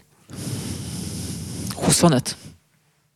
Mondom, én azt mondom, hogy mivel a, tehát a teljesítmény növekedés akkora, hogy, hogy a mostani fogyasztásnak szerintem, hát mondjuk talán nem a 30%-a, de az a felére, tehát 50%-ot biztos, hogy nyerhetnénk. Hát akkor a bölcs ész az, az megvan itt is, és valóban egy 15 és 25 százalék közé tehető az a fogyasztás csökkenés, amit így el tudnánk érni, ha nem törődenénk az emisszióval. Nem szándékosan szennyeznénk, csak azt mondjuk, hogy nem ez lenne a Viszont primér. Béla, feltétel. szerintem ez most itt nekünk úgy, ahogy egyértelmű, de az, a hallgatókat, meg a nézőket egy picit segíts már ki, hogy a fogyasztás csökkentés és az emisszió csökkentés az nem ugyanaz, és hogy ez a kettő miért áll egymással néha bizony ellentétben. bizony. Hogy, ez, A- ez légy szíves, ezt pár mondatba foglald már össze, mert hogy A belső égésű motor működésének sajátossága, hogy a maximális teljesítmény, az alacsony emisszió és az ö, ö, jó hatások, tehát az alacsony fogyasztás, az nem ugyanabban a munkapontban ébred. Elsősorban ez a ö, lambda, tehát a légfelesleg tényező, a benzin-levegő keverési aránytól függ, most maradjunk egy kicsit a benzinmotoroknál, és ez az egyik, de nyilván a hőmérsékletben is, a működési üzemi hőmérsékletben is vannak eltérések, amik a három üzemállapot közül a legjobbak, és hogyha ezeket, csak ezeket vennénk figyelembe, illetve ezt a kipufogógáz visszavezetés, ennyi szűrő, nitrogénoxid csapda, benzines részecske szűrő, és így tovább, és így tovább, ezeket elkerülnénk, hát még egyszer nem mennénk eh, szennyező formába, tehát itt nem a füstgyártás a cél, akkor érnénk el ezt a 15-25, nagyjából 20%-nyi eh, fogyasztás csökkenést. Ha most valami fogyaszt 6-ot, akkor az 4,8. 4-8 4 ah. Itt tulajdonképpen azt kell látni, hogy a, a fogyasztás és a széndiokszid kibocsátás az én fejemben, ez biztos nem egészen pontosan így van, de az én fejemben nagyjából lineárisan összekapcsolódik. Tehát a széndiokszid kibocsátás nem lenne sokkal nagyobb, de egy motorból nem kizárólag széndiokszid jön ki. És hogyha nem törődnénk, különösen dízelmotornál ez különösen hangsúlyos, hogy ott egy rakás egyéb szennyezőt is szűrni és, és megszüntetni. És. Karcinogének is. Nagyon így van, nagyon így És, van. és, és bár nagyon jól fogyasztana, és ennek megfelelően a széndiokszidban nem lenne súlyosan szennyezőbb, mint így, minden más szennyező tekintetében viszont igen. Ki, sőt, szénmonoxid is nagyobb mértékben kerülhet, ha például egy teljesítményre Ami optimalizálod. Szintén nem egy egészséges dolog. Abszolút nem, majd úgyis széndiokszid lesz belőle előbb-utóbb, de nem a motorból kijöve, hanem a környezetben nem jó egyáltalán. De tényleg, mondjad Anti, Fejezd be kérlek, mert egy szolgálati közleményt szeretnék, mert felmerült egy fontos kérdés. ha már itt a CO2-nél vagy a széndiokszidnál vagyunk, durva, nagyon durva, hogy mindig erről beszélünk, és az a baja ennek a széndiokszidnak, hogy nem látjuk. Én megpróbáltam valahogy egy kicsit úgy kézzelfoghatóvá tenni, hogy eh, eh, megnéztem azt, megnéztem azt, hogy mennyi a benzinből keletkező széndiokszid mennyiség. Egy kilogramm benzinből. Mit gondoltok? Átlagosan hány kilogramm széndiokszid keletkezik. Ugye a 90 Három. meg 100 grammos kvótákkal, grammos kvótákkal tisztában vagyunk. Én azt mondom, hogy egy kilogramm benzinből hány kilogramm széndiokszid keletkezik. Három. Most, hogyha ab, abból indulok ki, hogy mondjuk a reklámtáblán az van, hogy 157 g széndiokszid per 100 kilométer, akkor az mondjuk 157 g széndiokszid keletkezik 100 kilométeren 6 liter elégetésével. Jó? Uh-huh. Akkor mondjuk 30-40 g. Egy kilogramm benzinből. Igen, de én borzasztó vagyok matekból, meg fizikából, úgyhogy fenntartom Igen. a tévedésjogat. Nem, nem állunk messze. Akkor teltek fel a keresztkérdéseket? Simán. sztöchiometrikus égésről beszélünk, vagy valami kevésbé Most a gyakorlatban, felállás? A, gyakor, a gyakorlatban előforduló eh, módot. Egy működő katalizátor, egy, működő az egyetlen idegen szót, amit tudtál a témával kapcsolatban. Témában nincs is más idegen szó, de egyébként megkérdeztem azt, hogy milyen számrendszerben kéred a választ. Ez így nagyon jó volt. Azt hiszem, hogy Sacsi Suri azt írja, hogy 25 gram szerinte. Nem, egy kilogramm. Tehát, hogyha van egy 50-60 literes tankunk, akkor 50 kilogramm benzint bele tudunk tenni, ugye? Most egy kilogramm benzinből 4,5 kilogramm széndiokszid keletkezik. Az úristenit. 4500 gram. Egy tankot, ha megszorzod a mondjuk 50 kilóval, mert 60 literes a tankot durván, akkor 200 kg széndio, kilogram, 200 ezer gram széndiokszid egy tank benzinből. Az vitt félre téged, Anti, hogy az gram per kilométer. Az gram per kilométer, ó, és nem gram per száz a, kilométer. A másik meg, hogy ugye a széndiokszid az úgy néz ki, hogy C2O, CO2. vagy CO2, és ott ugye az van, hogy akkor egy darab szénhez kapcsolódik két másik dolog, amit a levegőből vesz ki, és akkor a hármas szorzó azt én innen mondtam. Így van, és ugye a szénnek és az oxigénnek a, a tömeg számát érdemes figyelembe venni, és akkor abból jön ki, hogy a, az oxigén az brutál nehéz, a, az 16-16 a szénhez képest, ami meg csak 12, szóval ez a, ez a nagyjából a háttere. Nem látod azt a nyomorult oxigént, ami átmegy a légszűrődön, nem érzed, e, nem érzed azt, hogy ebből széndiokszid lesz, mert az, az ott lett, meg hát nitrogénoxid is, azt érzed, hogy te beletankolsz benzint a kocsitba, vagy gázolajat, de annak ez a következménye. Elrettentő, nem elrettentő, így élünk régóta, nem jó dolog, csak nem tudatosul ezekből a gram per kilométer, meg mi az, hogy 90 gramot, az semmi, persze, az semmi, de amikor belelőköd a 60 Nem tudod elszámolni ezért felvágodba. Így van. A, a, a, amikor a 60 hát liter belelőköd, akkor az durva sok, az nagyon durva. Érkezett kérdés, hogy ezen túl hétfőnként lesz-e az égéster felvétele. Igen, ez nagyon fontos, ez igen, egy teljesen random dolog. Most azért veszük föl hétfőn, mert az, a Béla most ért rá, vagy egy olyan időpontban ért volna rá, amikor mi nem értünk volna rá, ezért most sakkoztuk ki. Igen, és az égéstérnek amúgy célja, hogy érdekes és nagyon más-más életpályájú, megtapasztalatú szakembereket hívjunk meg időnként, és az a baj, hogy nem tudjuk azt mondani, hogy szerda délután kettőtől van, mert ezek az emberek jellemzően, és mi is amúgy mindig máskor érünk rá. Igen, úgyhogy ez egy ilyen random dolog, igyekszünk egyébként mindig... Minden felületen promózni. Egyrészt jelezzük, másrészt meg úgyis az a lényeg, hogy csütörtök délutánig elkészüljön a feltöltött adás. Egyébként még ez annyit tennék hozzá, hogy a vasútjegyen rajta van, hogy 36 kilométeres mávozással 4,5 kiló, kiló széndiokszidot spórolok meg egy hasonló útvonalú autózáshoz képest. Bérletemben csak az van fönt, hogy 9500 forint. Te kilót mondasz, oda már helyesen kilogram volt kilogram, írva, igen. de szénmonoxid volt odaírva, ha jól láttam. Szénmonoxid? Biztos, ha jól láttam, benne. igen. Nézd csak meg. Megnyitom újra. Mondanám, mondanám, mondanám. Van kis kettes. Ott a kis kettes. Csak az öreg bácsi már nem látja? így, így van, így van. Így. Mondanám, hogy az én biciklim mennyire tiszta, már hogy azzal járok, de az a baj, hogy az a karbonlábnyom, amire egy ilyen bicikli elkészül, az kilométerre visszavetítve rosszabb, mint egy autónál. Mm. Főleg, hogy nem megy annyit, mint egy autó. Igen, és látod egy ilyen nyomorult háború, ezt az egész széndiokszid dolgot egy pillanat alatt fölül tudja írni, hogy sokkal um, fontosabb, vagy fo- sokkal életbevágó problémák vannak, mint sem ez a széndiokszid. Persze oda kell figyelni, meg érdemes ezt jól csinálni, meg vannak rá módszerek, de jó, ez a széndiokszid, ez mondjuk ez egy a, egy first world problém, mert amikor az a kérdés, hogy éhen halsz-e, vagy eltüzeled-e azt a gumiabroncsot, akkor a, úgy dobod a tűzre a gumit, mint a szél. Erről beszélek. Igen, hogy, csak hogy, hogy ennek igen, ez a, hogy, igen, hogy de, de figyelj, a, amúgy a first worldben is, tehát hogy a, a, a fejlődő, tehát a, a beérkezett társadalmakban is megvan ennek az a, a, az a lenyomata, hogy ahogy nem feltétlen biztos, hogy neked minden reggel be kell ülni az autódba azért, hogy egy másik helyen ülj a számítógéped előtt, úgy az se biztos, hogy fenn kell tartani egy irodát azért, hogy valaki ne otthon üljön a számítógép előtt, hanem egy irodában üljön. És ez mind, ez mind nyersanyag, nyersanyag, nyersanyag. És igazából ezt egy picit talán jól megmutatta a Covid, hogy azért nyilván vannak olyan eszenciális munkák, amik nem végezhetőek el az íróasztal mögül, de nagyon sok van, ami igen, és döbbenetesen visszaszorítja a, a kársanyag raktárost azért megnéznék, ugye? Vagy egy parkoló parádét. A bankrablónak is nehéz.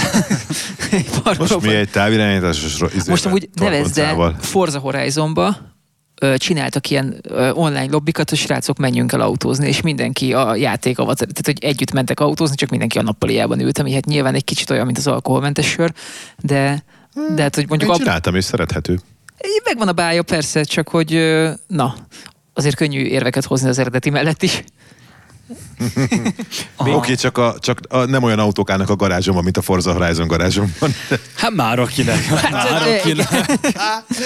Neked nincs kevéssé rávaló karbi sportot, aminek a 180 a kép, kényelmes utazója. Az nem is autó. Amúgy, mivel most már van ugye játékstreamünk, és péntekenként csináljuk ezt, most úgy tűnik, hogy 4-től 6-ig lesz a bevált időszak, lesz majd ilyen, hogy közösségi gurulás, úgyhogy mi itt leszünk bent az irodában, és az olvasói. Lehet meg... takarékosan menni egy ilyen autós játékban? mint a Gran Turismo vagy a Forza. Tehát van benne olyan versenyszám, ahol be kell osztanod Hát figyelj, az, az igazán prof, nem, én ennyire még nem merültem el a Gran Turismo-ban, de azt tudom, hogy a profi szimulátorok azok számolnak üzemanyagfogyással, gumikopással és egyebekkel. Tehát, hogyha mondjuk tehát, hogyha mondjuk egy ö, hosszú távú versenyen veszel részt, mert mondjuk te ö, Le Mans Le Mansban mész, ott igenis számít az, hogy milyen, oké, okay, hogy gyors vagy, de hogy milyen gyakran kell kijönnöd tankolni. Ez és, egy... aki ezt, és aki ezt komolyan veszi, annak ez, ez szempont. Igen, ez, ez alapvetően magától a szoftvert Egyébként a Forzában ugye van a Forza Horizon, ami szabadtéri autózás, és ott semmi ilyesmivel nem számolod, csak nyomodogást és mész, ameddig el nem fáradsz. Ellenben van a motorsport, ami meg inkább egy kicsit ilyen szimulátor Igen, pálya, meg pálya ott, meg, ott meg tud ezzel számolni. Nem csak Gran Turismozni fogunk, bocsánat, beérkezett egy ilyen kérdés, az a terv, hogy lesznek retro játékok is, meg aktuális játékok is. Most, hogy még egy picit nyomjuk a GT-t, de utána majd lesz Car Mechanic szimulátor autót fogunk szerelni online. Aztán, hogyha majd mindenkit meg akarunk büntetni, akkor felkérem nyeglit snowrunnerezésre, és akkor... Ként Béla, te már szóba hoztad a háborút, és föl is van írva az adásmenetünkbe, hogy az ukrán-orosz háború, és ennek a hatása az autógyártásra, az autóipari beszállítók munkájára és az ellátási láncokra. Azt tudjuk, hogy az, ellá, egy, az ellátási láncok azok mondjuk úgy, hogy meg vannak háborúzva, vagy speciális műveletezve. Lev Tolstoy, például speciális a... katonai műveletek és béke. és az annyira is, hogy, hogy nem csak a, az autógyártás, hanem ugye a jó eséllyel a metrók is meg vannak keffentve a felúj, felújított vagonokkal. Bocsánat, egy felvezető kérdés még ehhez. A Covid állította nagyobb kihívás elé az autóipart, vagy mondjuk itt most az ukrán-orosz helyzet? Hmm. Covid-ból nem mentünk ki, szerintem. E, Magyarország speciális helyzetben van, mondhatnám egy kicsit szerencsés, vagy bátor, mindegy, milyen jelzőt használunk. Hmm, tehát még nem is tűnt el azonnan, és a másik helyzet meg ugyanúgy előjött.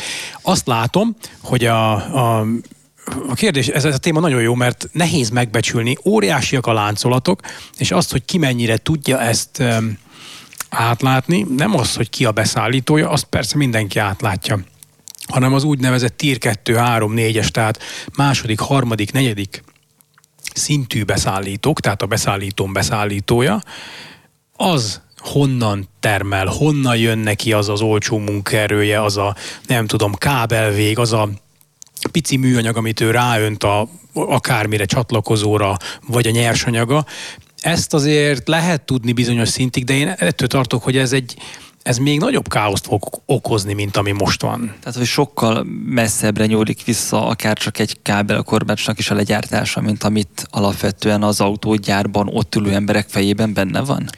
Ez így van, és akkor a, visszautalnék arra, amikor itt kopasszal beszélgettetek itt a háborúról, hogy a monitor öm, akkor lesz magyar, ha nem csak a... Ha még az ércet is itt ha minden, így van. Na most ezt, hogy honnan származik valójában annak a cuccnak a, a a feldolgozóipari, tehát nem csak a nyersanyag, nyilván az is, de a, az apró összetevői, azt az akkor lenne fontos, és akkor látnánk át, hogy jé, tényleg a nem tudom milyen rész, az mindenhonnan valamelyik orosz bányából jön most, most egy, egy példa, de nem kell orosznak lenni, nyilván ugyanúgy a, az ukrán, ott a kábelkötegekről lehet tudni, hogy az ott elég erős feldolgozóipar volt, mert nagy élő munkaigénye volt. És, és kézi munka, tehát hogy azt nem van. lehet automatizálni. Így van, így van. Tehát ezeknél ezt, ezt nehéz lesz összeszedni. Magyarország előre vagy nem hátra, francia kábelkorbás kell az asztrába, de va,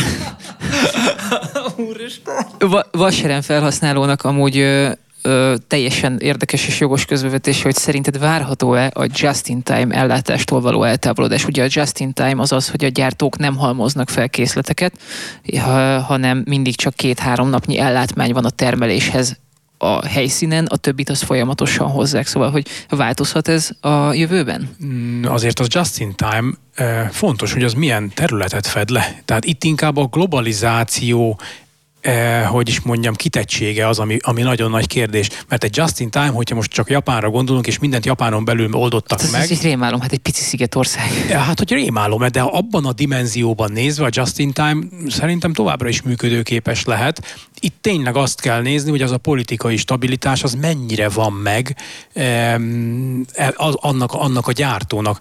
Visszamegyünk 50 évet, ugye a szovjetek a ladát mondjuk 5 alkatrész vagy 10 alkatrész kivételével saját gyárukban oldották meg, mindent ott csináltak. Ez biztos? Öntészet, üveg, Mm.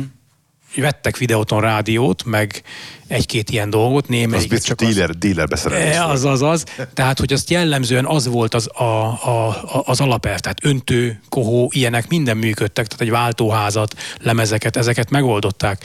De ez már egyáltalán nincs meg a, a, a, a normális nagy autógyártóknál. Tehát van láncolat, örüljünk, ha nem csak a badge a sajátjuk, hanem, hanem valóban ők csinálják, és globális beszállítói hálózat több rétegben. Rugalmas ez a hálózat? Lehet erre egyáltalán válaszolni, hogy mekkora rugalmasság egy ilyen rendszerben? Mert borzasztó sok szereplős. Igen. De bocsánat, hogy nekem például volt olyan, hogy rendeltem biciklit, és megsúgta a, a, az egyik ott dolgozó ismerősöm, hogy most azért nem szállítanak, mert kettő darab csavar nem érkezik meg. Kettő darab speciális felfogató csavar nem érkezik meg, és azért nem tudják kiszállítani a biciklit. Hogy az autóiparban ez mennyire stratégia kérdése, hogy van-e két több beszállító ugyanarra a termékre, és nyilván a politikai biztonságot is nagyon, nagyon komolyan ö, veszik néhányan, és nem gyártatnak olyan rizikós helyen, vagy diktatúrás, vagy bármi ilyesmi helyen, és egyébként a beszállítói hálózatban a szerszám az a gyártóé, tehát a OIM-é. Oh. Tehát az ott van, annak a költségét azt a gyártó fizeti, és kis túlzással, most senki nem fog elmenni Kijevbe, hogy ott felszedje az ő kis szerszámát, de amikor egy ilyen bizonytalanság érződik, akkor a jogi háttere, vagy a gyakorlati háttere is arra megvan, hogy oda megy, és azt a szerszámot, amivel ez készül, azt elhozza, mert az a sajátja. Beleírva a rajzokon is, tehát az egyértelműen property of manufacturer, tehát nem a első, másod, harmadrendű beszállító csinálja, tehát inkább az első rendűnél van ez eh, jellemző, hanem a mié, a, a, a gyártóé. És ez azért egy jó lehetőség. Ö, ugye Oroszországban vannak gyárak, vagy a Ukrajn... Oh, megrázott a zárva. Engem is. A, de hogy az Oroszországban leállított gyárak, mondjuk ott van egy, a Renault-nak van ott több üzeme is talán, vagy egy nagy, ott akkor mi van? Azt mondják, hogy srácok, mit most azt mondjuk, hogy most szüneteltetjük, nem tudjuk meddig, és ott ugye belengedték, hogy akkor oké, az államosítva lesz, srácok. Ott ilyenkor mit tehet egy ö, gyártó egy ilyen szituációban? A Renault ezzel mit tehet, hogy elfogadja, hogy oké, akkor ezzel lett nyúlva, mint krém. Picit most azért találgatunk, de azért gondoljuk el, hogy ott a beszállítói lánc azért döntő többségében országon belüli. Tehát azt a gyártást fenn lehetne tartani. Olyan minőségi szinten, olyan alapanyagokból, stb., de talán azt fel lehetne tartani. Ha valaki viszont egy összeszerelő üzemet tart fent, szerintem most Volkswagennek is van jó néhány, meg szinte mindenkinek van. E, Akkor már kicsit nehezebb. De ennek ellentmond, hogy például a Kamaznak ugye azért kellett leállítani a, a modern verziók A modern gyártását. A tengelyrába a motor, Pe- Caterpillar mert, vagy hogy viszonylag Cummins. alapvetőnek tűnő dolgokat is külföldről szereztek be, és valószínűleg a, a Renault állt. A Renault gyár az a régi Lada gyár? Nem, itt amúgy Bistei Henrik, aki vagy a Bistei Peti, vagy a Szabó Henrik kollégánk, Vagy együtt buliznak vagy, munkaidőben. vagy éppen igen, együtt lógnak egy megint. kakucsi pincéből. Ugye a Bisteinek a beágyazottsága miatt elképzelhető, hogy vannak értékes infói, hogy azt írja, hogy Oroszországban csak a Renault szívta meg, a negyedik legnagyobb adófizető volt, tehát elég komoly eszközparkja volt ott, és most azt írja, hogy célta- céltartalékokat képeznek egy ideje, és abból szépen leírják a veszteségeket. Jelentsen ez akármit is.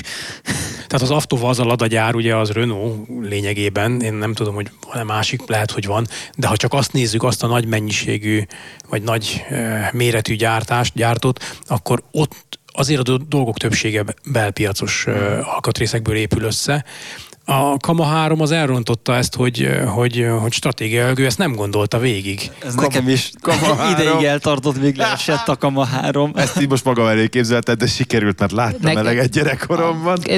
óvodába jártunk mindig ott, tehát egy Kama 3 az óvoda előtti sarkon, tehát ez már megvan onnan, igen. És o, o, ott akkor ez a stratégia fordított szemszögből nem volt jó, hogy a, a birodalmon kívülről vettek cuccokat, amiket beépítettek. És mi a helyzet a jogokkal? Mármint, hogy ugye ez az egy autó... És egy Oroszország kapcsán ez kérdezett, hogy nem, nem, nem. a jogokkal? Nem, nem, nem, várjál, várjál. Tehát egy autógyártó az egy franchise, aminek vannak mindenféle franchise jogai, tehát szép és jó, hogy a ruszkik meg tudják csinálni házon belül a Renault Megant, de honnan lesz szoftver az autóra, hogyha azt nem szolgáltatja a gyártó? Ennek vannak megoldásai. Torrentezik, vagy? Enkoron összeszedik? Nehéz, hogy olyan területre tévedtünk, ami már, ami már um, vannak megoldások erre, de valóban ezek valós kérdések, hogy innen kezdve hogyan megyünk, és hogyha jogról beszélünk valóban, ahogy mondja.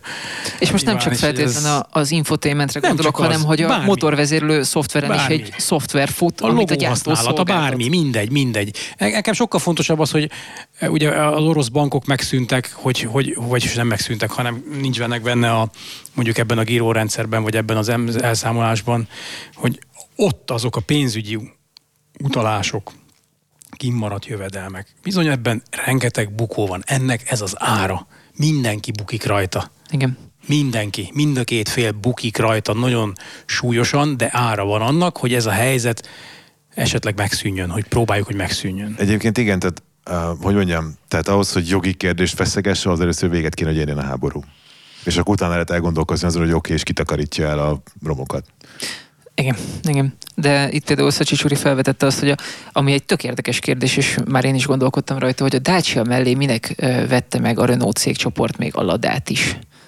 Tehát, hogy ez még így visszamutat a háború előttre, hogy itt a gyártókapacitás, a, a facilitások, vagy mi, Más mi volt? piac azért eléggé, amennyire én tudom az orosz. Tehát, hogy ott teljesen más előírások vannak érvényben, és egyébként a Dacia-tól a, a Logan tovább is ment. De még oda. egyébként meg te még soha nem vettél hülyeségeket? Mert megtetszett? Én rengeteg hülyeséget vásároltam Na várjál, tehát akkor, a, akkor az autóvaz a, a, a Renault-nak a hajnali egykor részegen vásárolt hamburgere? nem, az nem hülyeség, az olyankor életmentő. Amikor itt billegek haza a kocsmából, és nem, ma biztosan egy, nem egy csalamád és Egy csalamád és hamburger, igen. Na, szlalomozunk? Szerintem átszalomozhatunk egy, egy békésebb Ellentételezzük már azt a sok priuszozást a műsor elejéről. Béla azért is érdekes nekünk, mert ő a magyarországi slalom szakágnak a vezetője. Ezt akkor ezt így mondják. Szakágvezető, Szakágvezető, igen. igen. Tehát akkor ezt nem főtitkárnak hívják ott, mint csomó ilyen más szervezetnél, hanem ott szakágvezető. Ha már Szovjetuniónál meg Igen, de igen, volt. Putyin még gondol egyet, akkor újra annak fogják hívni. és ugye ezért is a tulajapályán azt tulajdonképpen melyik költők fejéből pattant ki? Hú, ennek egyszer szenteltünk egy komplett adást, ez inkább így három ember szerette volna, hogy legyen. De hogy, Mindenki más ki mondta először azt, hogy srácok, legyen egy olyan dolog, amiben szlalomoznak az emberek?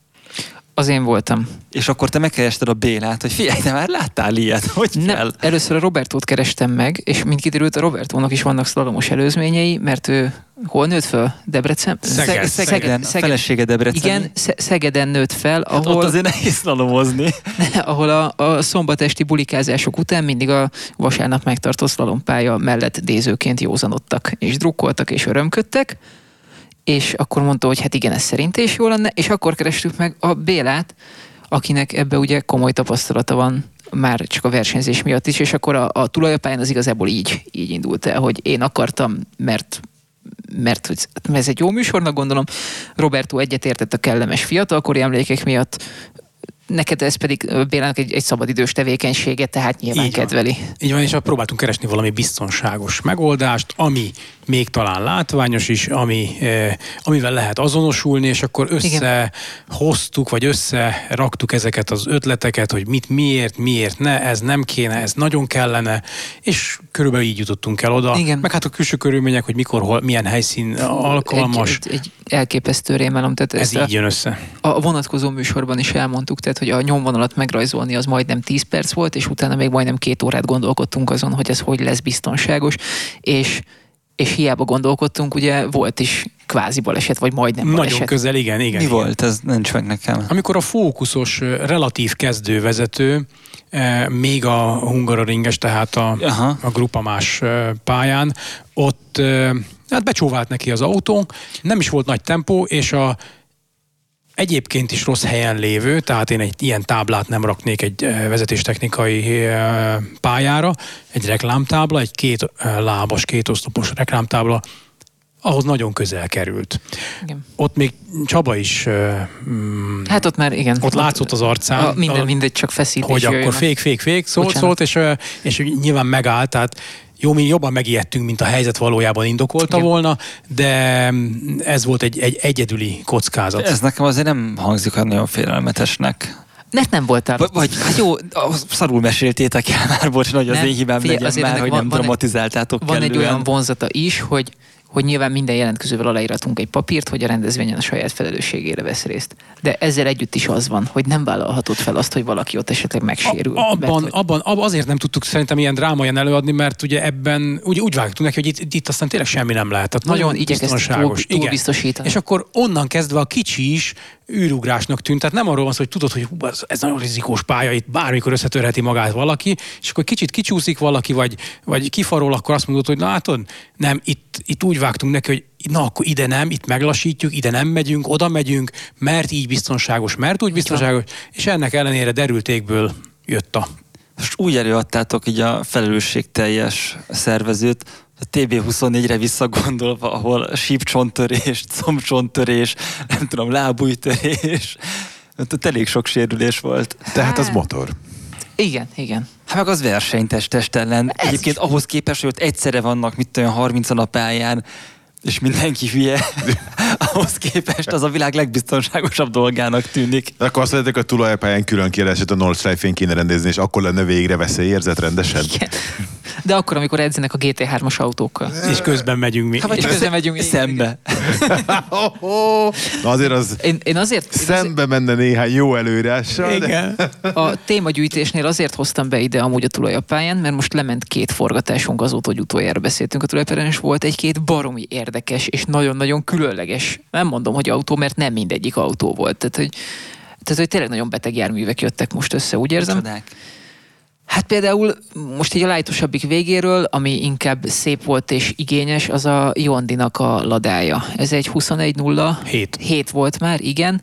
És én mondtam neki, hogy hát... Kinek? Én jól, jól Landit értettem, aki a Jó. The Antwort című zenekarnak, a, vagy zenekarnak, felállásnak a női fele. Igen, de nem. Uh, Jondi. neki Tóth a te- József. Tóth József, Ja, igen. jó, oké. És uh, 12-13 éve építi ezt az autót. Legalább, igen. Igen, igen, tehát, igen. hogy, de, és akkor mondtam neki, hogy hát azért már ez már elég űrhajó egy ladához képest. Ő mindig mondják ezt az űrhajót, pedig nem is űrhajó.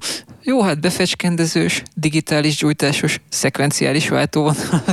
És így elkezdte sorolni, hogy nyomokban még ladát tartalmaz a jármű, de amikor beleülsz, akkor egy ilyen rendkívül igényes, szépen fényes fejű csavarokkal rögzített ö, karbon taposó tálcára száz be. És ez így az egész, tehát az egész belteret ez a mentalitás futja így körbe, hogy finom egy tömbből mart versenyalkatrészek mindenhol, nagy hidrós kézi, nagyon szép velú sportkormány, mély, tehát hogy egy borzasztó igényességgel, nagyon sok odaadással megépített autó, ami, ami pokolian megy.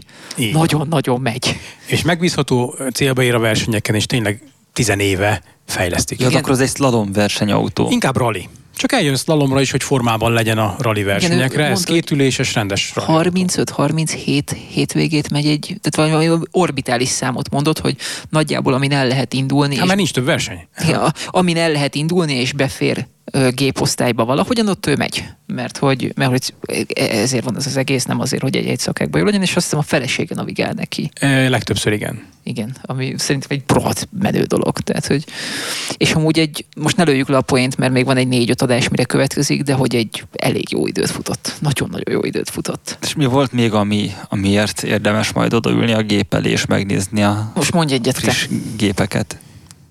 Nekem tetszett a, a nagy BMW is. Ez a holnapi adás, illetve bocsánat, a két nappal ezelőtti, hogyha úgy a nézzük. nagy BMW alatt mit értünk? A, a 60-as. 760? 760i, egy Bengal 760i.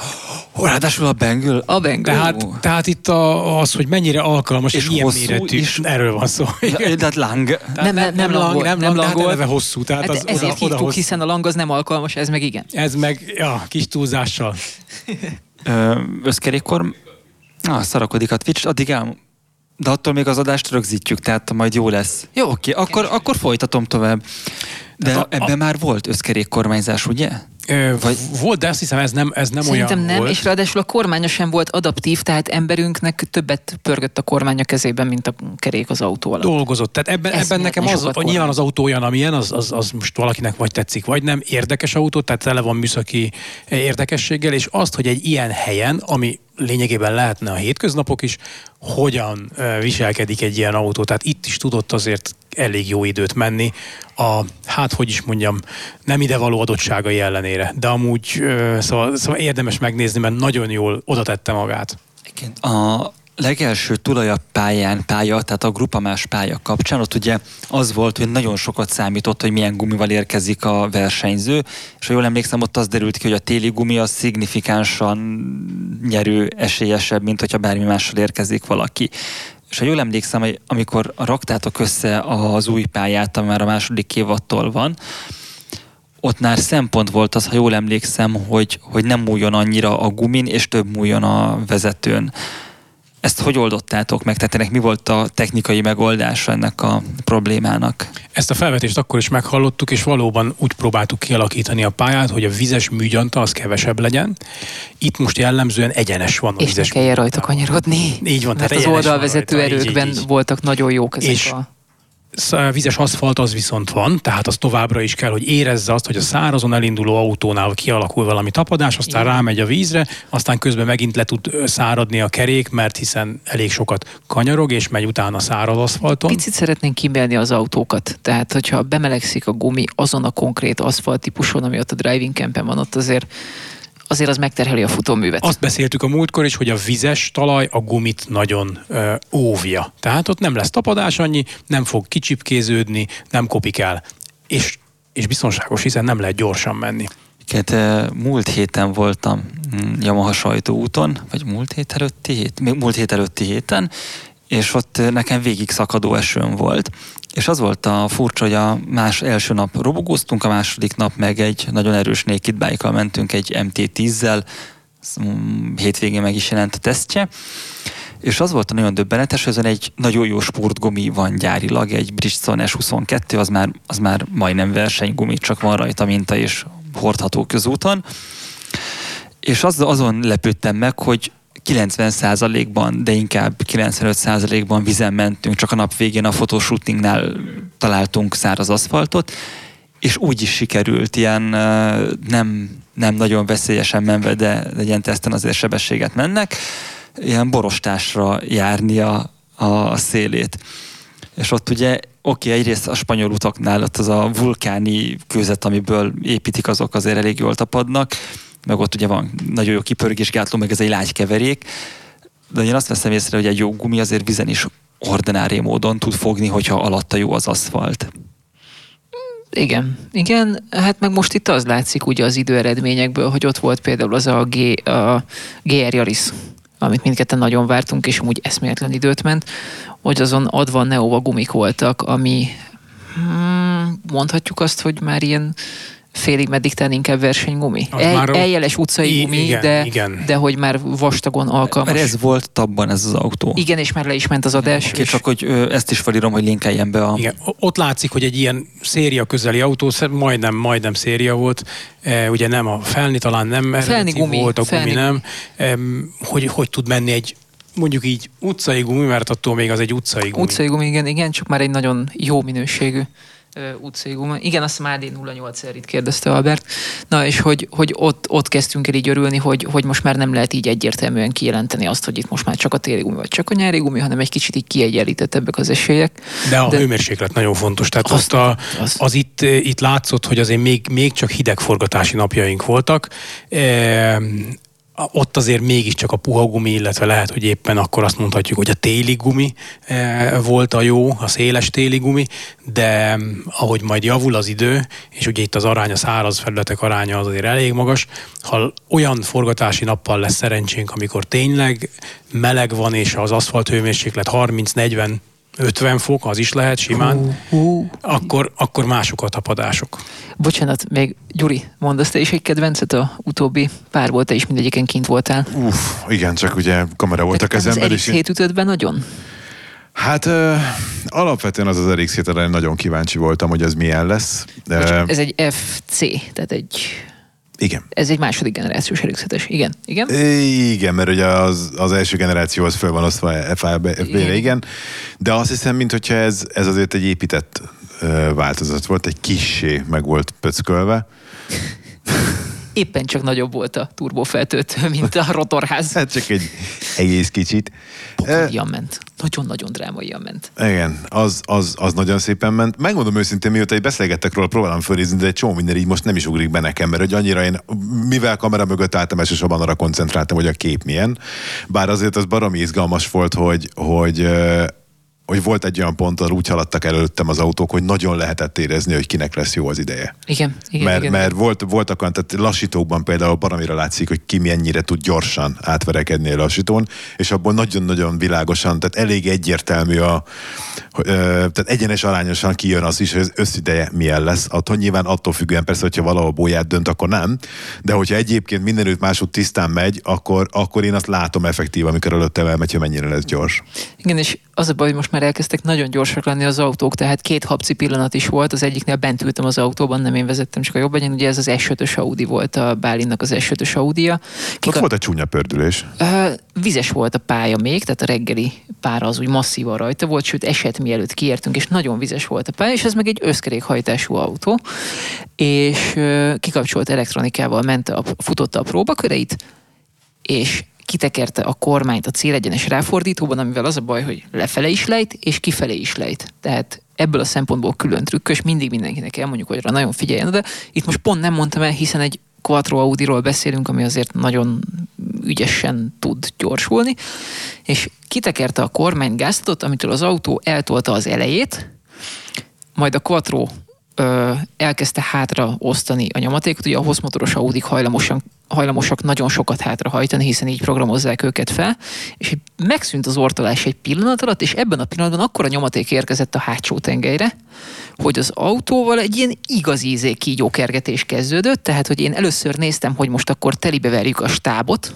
Aztán, Hátra is léptünk párat. Igen, aztán néztem a partoldalt, hogy most felborulunk a partoldalon, majd néztük a stábot, hogy most telibe verjük a stábot, hm. majd néztük egy kicsit a partoldalt, aztán valahogy egyenesbe került az autó. Ez az a rész, ahol a, az autóversenyző csaj tetőre tette az s Vagy valami Az egy rs volt, és nem az a része a pályának, ez a, a, hosszú, a hosszú egyenes előtti utolsó ah, kanyar. Megvan, aha. És hogy itt, itt ez, ez történt, és Hát mind a ketten remektünk utána egy darabig, mert egy nagyon intenzív pillanat volt, és amúgy ugyanezt eljátszotta az RX-7 is, csak ott inkább egy nagy csúszás volt, és sikerült egyből összeszednie, de abban az autóban meg nagyon alattomos volt a turbófeltöltő, tehát 4000 alatt kvázi jártányi volt. Meg a Sper is egy kicsit Sper... alattomos volt benne. Igen, igen, igen, és hogy ott, ott is volt egy ilyen hasonló, nagyon durva elúszás. Nekem úgy ez az egyik legnagyobb félelem, hogy egyszer ott valaki fel fog futni a domboldalra, és fel fog borulni. Hát elvileg azért van ott az a búja fölvezetés. Próbáljuk hogy, a belsőben tartani sokáig. Pontosan, tehát hogy ne, ne, ne, ne legyen késztetés és lehetőség arra, hogy teligázzal lehessen onnan kijönni. Egyébként engem, ami nagyon megfogott és nagyon szimpatikus volt, volt egy Na, kifejezetten szép Clio RS, amit, amit nagyon, nagyon körben nyálasztó. Az nagyon szép volt. Igen, hogy milyen állapotban lehetnek autók. Tehát az ember azt hinni, hogy használatra vesznek autókat. Így is van, csak annak vannak fokozatai, hogy ki hogyan. És hagyományosan olyan autók, tehát ezeket a kis hothecseket, ezeket most mondjuk ki, ezeket szétbántani veszik. Tehát, ez- Egyrészt, másrészt viszont a kis hotheadsekben az a azok nagyon valók ilyen kihívásra, igen, mint igen, ez. igen, és nagyon jó időt is ment a srác. Igen. Aki Igen. Valamilyen autóipari fejlesztő cégnél van amúgy, tehát hogy nem feltétlenül háttal a technikának, Igen. és az Jó, jó is nyilván, nyilván, de ami még nagyon menő volt, hát az a Piaggio Ape. Hm. Az egy kész volt, egy jó ég. Hát az is valami versenycuc volt. ez egy egész pöttyet át volt építve. Azt hiszem R6 motor volt benne? Öm, annak az elődje, majd kiavítasz, a karburátoros még az a, nem is tudom, hogy YZF nem R6, hanem csak valami Az ilyesmi. a Thundercat néven futott. Ez ilyen kódot mondj inkább. YZF lehetett az? Y, Szóval egy 600-as karb is. Vagy, Tényleg vagy négy, R, vagy négy finom kis F600. karbi volt rajta, arra emlékszem. F600 lehetett.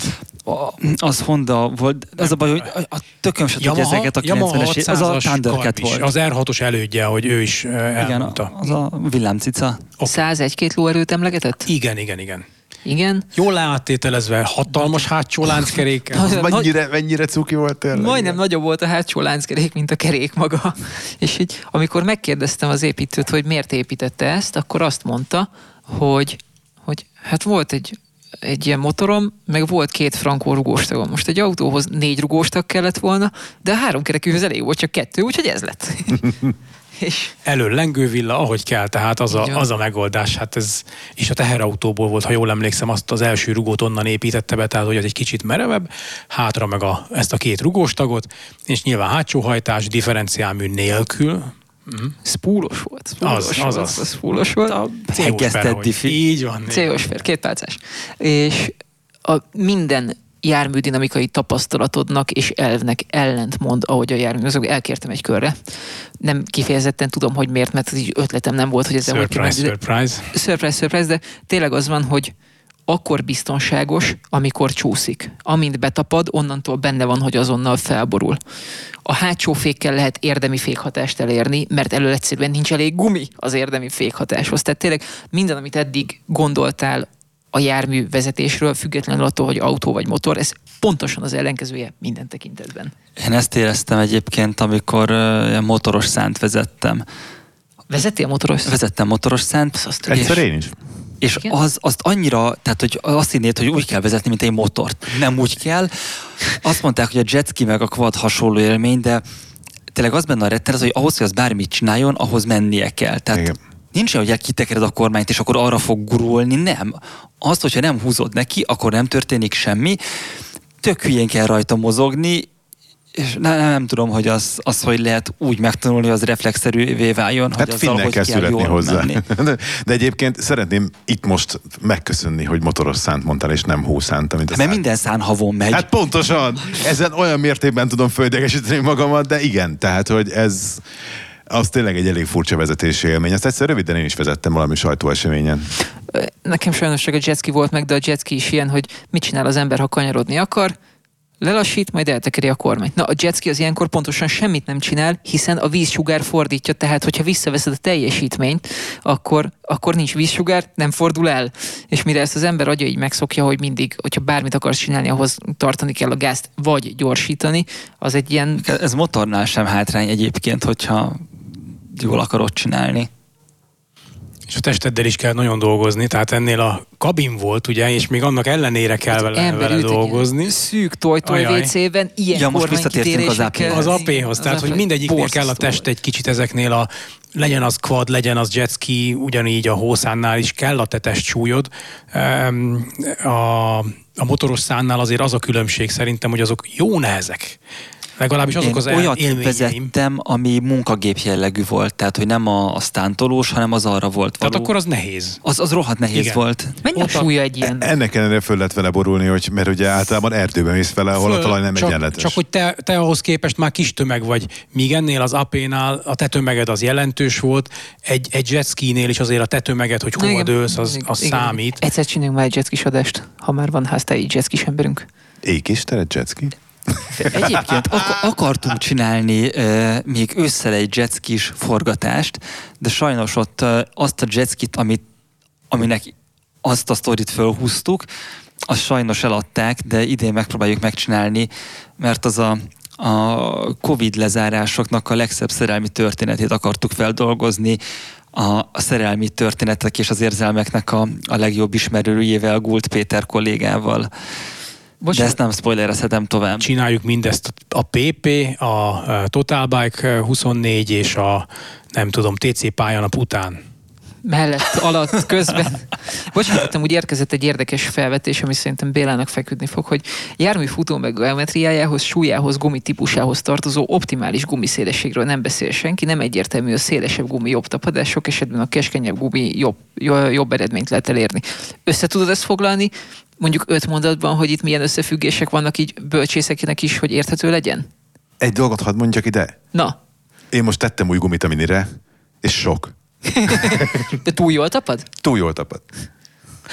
Az autó tervezés az a gumi talaj kapcsolatából indul. Tehát erre, nagyjából erre tervezünk egy autót, versenyautót aztán főleg.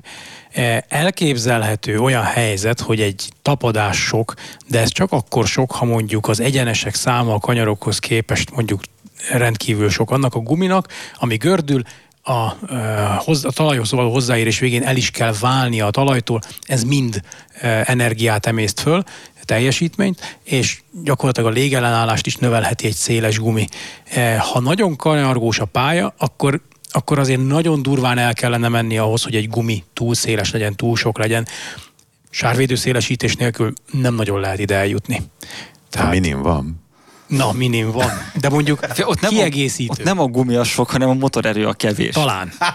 ezt, Így van. Hát nem, nem, ezt határozottan cáfolom.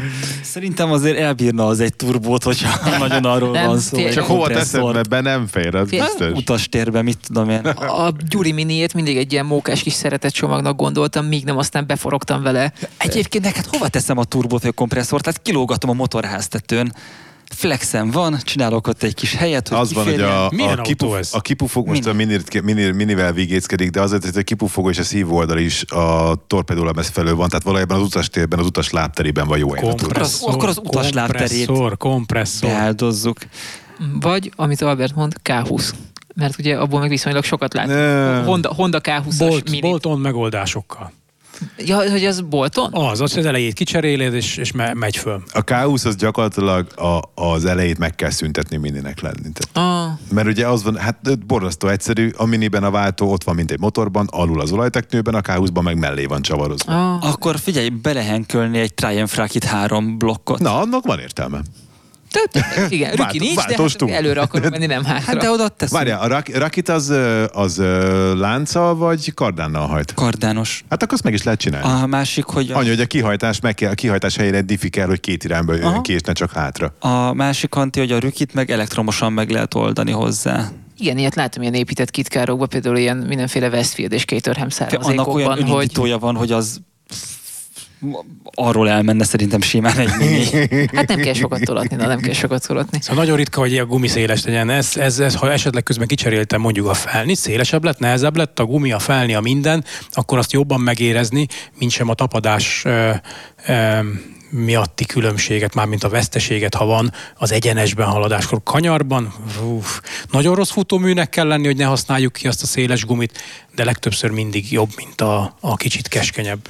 Már hogyha szilárd burkolaton vagyunk. Szilárdról, igen, igen, igen. igen, igen, igen, igen. Ezt, ezt érdemes megtenni ezt a... Hungaroringen ismerek olyan autót, ami keskenyebb gumival jobb ott, és a, mondjuk a slalomversenyeken szinte másfélszer olyan széles gumikat használ, mert nincs sok nincs elég teljesítménydotáció, és ott a nagysebesség elérése az jobb köridőt ad, mint hogyha a kanyarokban lenne egy kicsit jobb. A slalomverseny mennyire, hogy mondjam, veszi igénybe a technikát? Tehát, hogy hogy, hogy mert ugye az belegondolok egy, egy pályanapba, a pályanapon ugye átkötés. le van, le van forgatva, meg teli talpal fékezek, a slalom versenynél talán, talán nem feltétlenül ezek a jó megoldások. Rövidebb a, meg, rövidebb a pálya, tehát eleve, ha, ha még intenzív is az igénybevétel, akkor kevesebb ideig tart. Jellemzően e, jó minőségű útról van szó, tehát ez nem veszi nagyon igénybe a, az autót. Persze dolgozik a fék, persze óriásiak az oldalerők, de kis túlzással azt mondanám, hogy ez akár az utcán is előfordulhat. Uh-huh. Hát most, amit én megnéztem az április 9-én az Emringen lesz az, hát volt már egy teszt, tehát nem mondhatjuk azt, hogy évadnyitó, de hogy talán az első hivatalos. Így van, bajnoki futam közül az első. Az Emringen akkor ezek szerint mentetek már. Voltunk, igen, pályátvétel, tesztverseny, és Az micsoda, hogy Emring ez? Monori erdőn egy frissen épült. egy Oh. zsírúj pálya. Ez egy kakucs? Vagy inkább Kecsó, vagy inkább Brezova, vagy inkább... mm, Egyik sem. Azt Palócing. mondanám, hogy egy zsírúj pálya, ami, ami egy korábbi pályaüzemeltető, kakucsot üzemeltető csinálta. Nagyon jó átgondolt lehetőségek vannak benne, tehát minden szempontból user, vagy felhasználó, vagy depó kiszolgáló, vagy minden szempontból átgondolásra került ez a pálya, új lehetőségként eh, kiépítve, és kombinálható, rendkívül kombinálható nyomvonalak. És a szélessége az inkább a kakucsra, vagy inkább ilyen Eurolink szélességű? Kakucstól talán, ha nem a célegyenes nézzük, akkor szélesebb. Hoppá. Nekem ugye... És ez is ilyen egy kilométer hosszú. Ezt egy, um, majd képzeld el úgy, mint egy nagyon jó kis ilyen uh, autóipari tesztpályát. Azt, azt képzeld el nagyjából, egy nagy egyenessel, uh, több kombinálható kanyarra, sőt még locsolható rész is van benne, képzeld. Uh, zsákos rajtal, tehát sok minden van benne. Mi az a zsákos rajt? Ö, Mint egy gyűrűk ura szereplő, úgy hangzik. Úgy, hogy a Forma 1 meg... Úgy, úgy. Forma 1 látod, hogy a pálya nyomvonaláról rajtolnak, míg a, Aha. míg a zsákos rajtnál egy külön kis zsák utcából, egy külön aszfaltról Ja, mint mit tudom én, na, gyorsan akartam mondani, Biztonságosabb rallycrossban. lehet ezáltal. Mint ha jól rallycross. Mint rallycrossban. Pontosan. Biztonságosabb lehet a rajtoltatás. meg gyorsabban pörögnek az események, hiszen egyrészt biztonságosabb, megvárni nem a kell megvárni. Az ott a másik helyen kimegy, és akkor te már rajtolhatsz is. Én megnéztem a versenykírását ennek az április 9-i futamnak, mert tervezek elmenni rá és versenyezni. Priusszal. Nyilván, egyértelműen. Odavaló autóval bárkinek lenne. Rendben. Van, van zöld kategória külön. De a zöld kategória mit jelent? Mert ez, azt hittem, csak poénból mondod. nem, nem, nem, ha nem tisztán benzin vagy dízel autód van, elektromos, hibrid, azok jöhetnek. Van is rá példa, van egy-két ilyen, ilyen autó. De hát a zöld kategóriában mondjuk egy Priusszal tömni a Teslát azért nem biztos, hogy könnyű. Nem biztos, hogy könnyű. De, de Kérdés, hát hogy van-e láttuk, Teslás milyen- induló? De figyelj, azt láttuk, hogy a Priusban milyen potenciál van. Tehát azért ott a Norbi összehozott egy 72-es időt a, a Hungaroringen szakadó esőben, a Nepper 400 ezeret futott kettes Priuszával. Jó, de az azért nem sportszerű összehasonlítani bármivel, mert a Norbi egy világbajnok autóversenyző. Ez jogos, jogos. Nem a hangszer, a zenész, a zenész. De hogy, ő- tehát, hogy gyalog, tehát, tehát, hogy ő gyalog is menne egy brutális időt. Jó, ebben, ebben lehet, hogy van valami. Na. Szóval, hogy megnéztem a versenykírást, ez egy két kilométeres pálya, amit, amit meg fogtok építeni, és engem például tök érdekelne, hogy ti hogy építetek pályát. Tehát, hogy leültök a Hegedős Csabával a, a, a rajz fölé, és kitaláljátok, hogy hova érdemes lassítót tenni, vagy pedig kimentek a helyszínre, és vannak valamilyen előre lefektetett szabályok, hogy hogyan építetek fel a pályát. Léteznek éves alapkiírásban bizonyos szabályok, tehát például hossza meg van határozva a versenytáv, meghatározásra kerül szintén a mm, leghosszabb egyenes, tehát hogy mennyire lehet felgyorsulni. És akkor innen kezdve jön a egyrészt a biztonság, másrészt azt, hogy egy jó pörgős versenyt lehessen kialakítani, hogy aki indul, az élvezzen, de ne várakozni kelljen a többire, hanem tényleg lehessen pörgetni. A körpályák azok az ebből a szempontból eh, hoznak előnyöket, mert akkor tudod úgy alakítani a, a nyomvonalat, hogy mondjuk egy kétszer mész az egy nyomvonalon, az neked is jó, mert ismételsz, megtanulod a pályát. E, Másrésztről pedig látsz a nézőként sokat látsz, illetve ha te versenyző vagy, és amíg te nem mész, addig nézed a többieket, rengeteget tudsz Tanulsz. arról tanulni. Így van. Azt nézd, ami hasonló autó, mint a tiéd, mert az, az nehogy félrevezesse, hogy más így meg úgy fordul. Ha neked ormotoros első kerékhajtású autód van, akkor Akkor lehet, hogy nem a, a Boxster, figyeld. Porsche Boxster nyomodalából kell kiindulni. így van, őket figyeld, és a jobb kezűeket, akiknek már az ideje bizonyított. A múltkori streamnél amúgy szóba került, hogy srác, valaki írt, hogy elkészült a Nissan 350 zém, és nagyon szeretnék vele valahol menni, hogy mit ajánlotok, és én egyből bedobtam ezt a versenyt.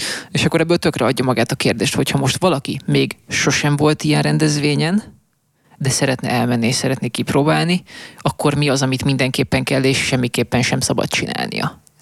Tehát először is nyilván regisztrálni kell, aztán amikor majd de bontsuk ketté, hogy mi van előtte, és mi van a helyszínen, de akkor légy szíves. De mint versenyző, ugye? Mert Igen, nézőként igen, igen. ingyenesen látogatható, tehát ott el lehet És és nézőként- elsőként is. És néző, nézőként is poén, mert nagyon érdekes konstrukciók vannak.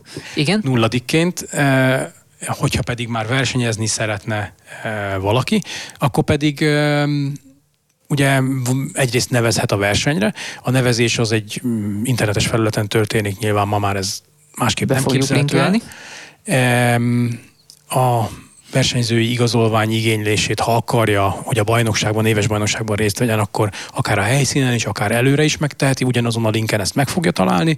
E, Viszont van egy olyan street kategóriánk, aki csak Bocsánat, eljön. ezt akartam kérdezni, hogyha én most egyszerű, tehát tényleg van egy céges oktáviám, a, amit szeretnék kipróbálni hétvégén, Igen. a, és úgy megyek oda, akkor nem kell versenyzői igazolványt Ne, így van. Tehát van egy street kategória, akik a versenyen indulhatnak, de nyilván a bajnokság értékelésében, az éves bajnokság értékelésében nem vesznek részt, és ő ugyanazon a pályán, ugyanazokkal a körülményekkel megy, átérzi azt a hangulatot, szellemet, ami ott van, és tudja nézni azokat a technikákat, amik E- ott fölvonulnak. Ezt akartam mondani, hogy értékelésre nem kerül, ez ugye azt jelenti, hogy a végén azért lesz egy, egy időeredmény táblázat, ahol ő is ott lesz valahol. Ott meg tudja magát nézni, el tudja, tudja helyezni. magát helyezni. Pontosan, pontosan. Mik a költségei?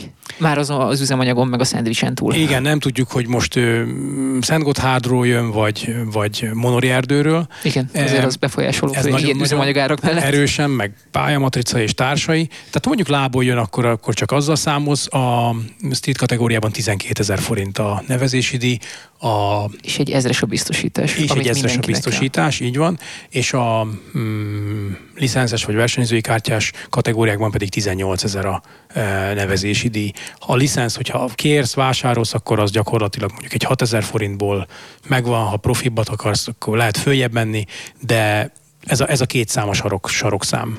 És akkor ilyen praktikus dolgok, tehát hogy én azt tippelem, hogy érdemes mondjuk vinni egy pokrócot, amit az ember ledob az autó mellé azért, hogy mondjuk a csomagtartóból kipakolja az emelőt, a pótkereket. Ha ezeket hozod, és tényleg nem úgy fogod föl, hogy azzal a kocsival mész, aztán, aztán jössz, mész, tehát nem viszel pótkereket, semmit, akkor is érdemes azért kipakolni belőle e, ezeket a dolgokat. Most tényleg a széria meg street autókról beszélünk, bukós isak, hogy a biztonság érdekében ezt az egy Nem csak kell megtenni. nyitott kasznival, hanem hogy nyitott és zárt autó egyaránt bukós. Bármelyik autónál. És eljeles bukós sisak. Az is megfelelő, de a profi sisak is jó.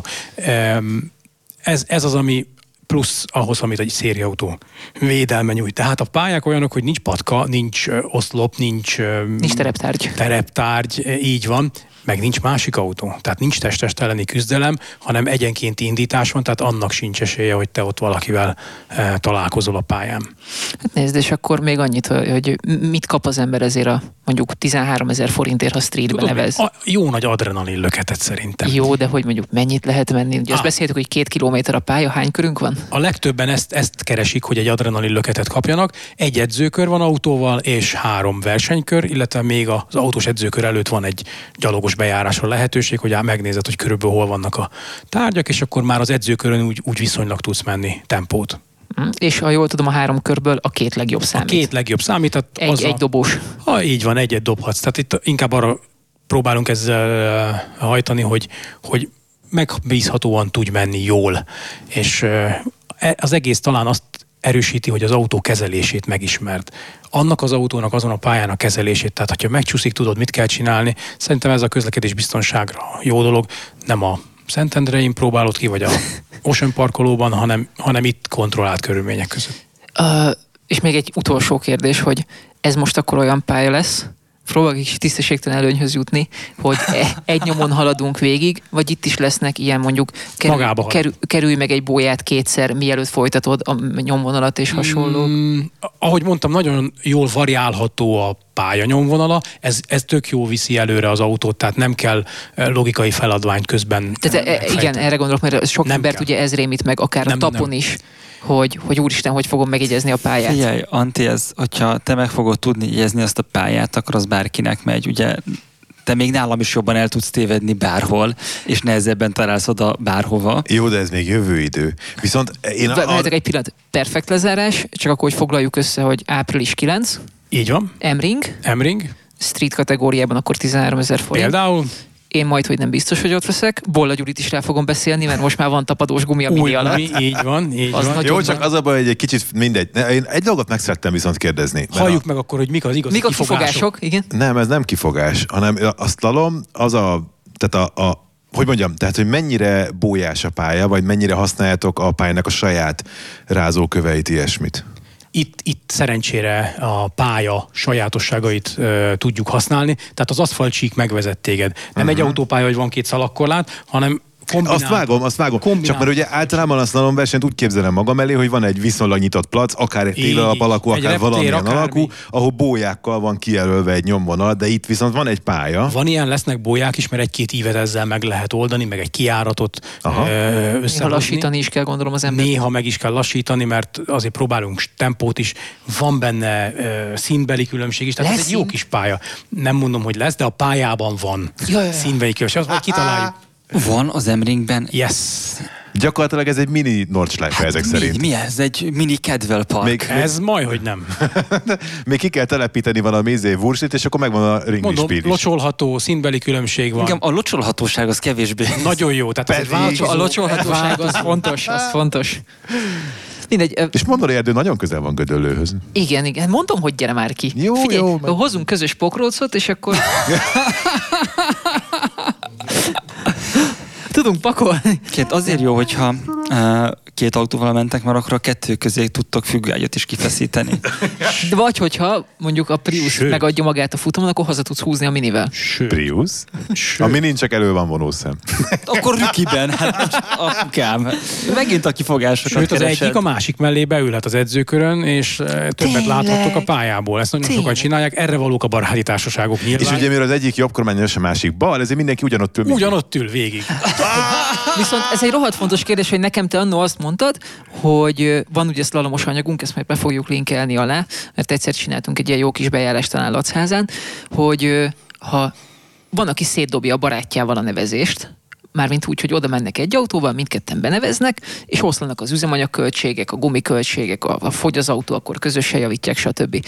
Hogy a nevezés a személyre szól, vagy autóra? Mm, személyre, nyilván. Tehát aki, Személyre. akit, akit értékelnek, akik, akit díjaznak, de az a költség csökken, hogy nem kell megvenned egy autót, ha akarsz egy Igen. erre szánt autót, mert manapság a korszerű autók azért jellemzően nehezek. Igen. Hiába erős, hiába nevezzük jónak a futóművét, de nehéz, és erre a célra nem annyira jó, magasabb tempónál jön elő ez az erős. 25-30 Tehát, hogyha- éves kompaktok dominálnak. Úgy van, tehát hogyha egy ilyen régebbi autót találsz, akkor azt lehet így szétosztani, hogy gyakorlatilag Anti csinálja, és Gyuri meg versenyez vele Anti mellett, és akkor így lehet ezeken a költségeken. Az odajutás költségén nyilván az is az autó fenntartás eh, költségén. Ja, nagyon sokszor a gumi az szinte inkább előregszik, eh, mint sem, hogy elkopjon, attól függ, milyen pályákról beszélünk, de abban is mindegyik, minden optimális, hogyha, hogyha többen mennek egy Az autóval. átlagsebesség ilyen 60-80 körül van, talán azt mondtad. És Ez nagyon függ nyilván az autó, a csúcs, csúcsautóknál egy picit fölötte van, de azok versenyautók erre a célra, sliggumival, viszont a, a mondjuk így a hétköznapi autók, szériaautók, vagy széria közeli autóknál igen, ez a, ez a jellemző. buzdítunk mindenkit amúgy, hogy csatlakozzon. Biztonságos. Én, én 95% hogy ott leszek. A prius és akkor elmondanád még egyszer a szolgálati közleményeinknek a száz százalékát?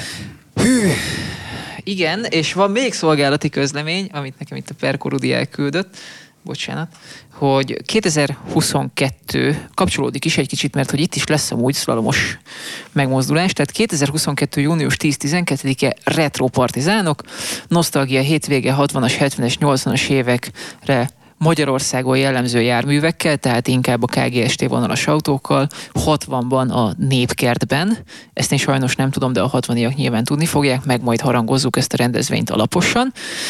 Típusonkénti kiállítási standok, kordonok nélküli időutazás, retroautótesztvezetés, folyamatosan megújuló külső veteránparkoló, és szeretnénk ide is egy kis szlalamos bulit rendezni, ahol majd találkozhattok velünk. Most ezen a héten, amikor ezen az adás kimegy, akkor tesszük meg az első lépéseket ennek az érdekében.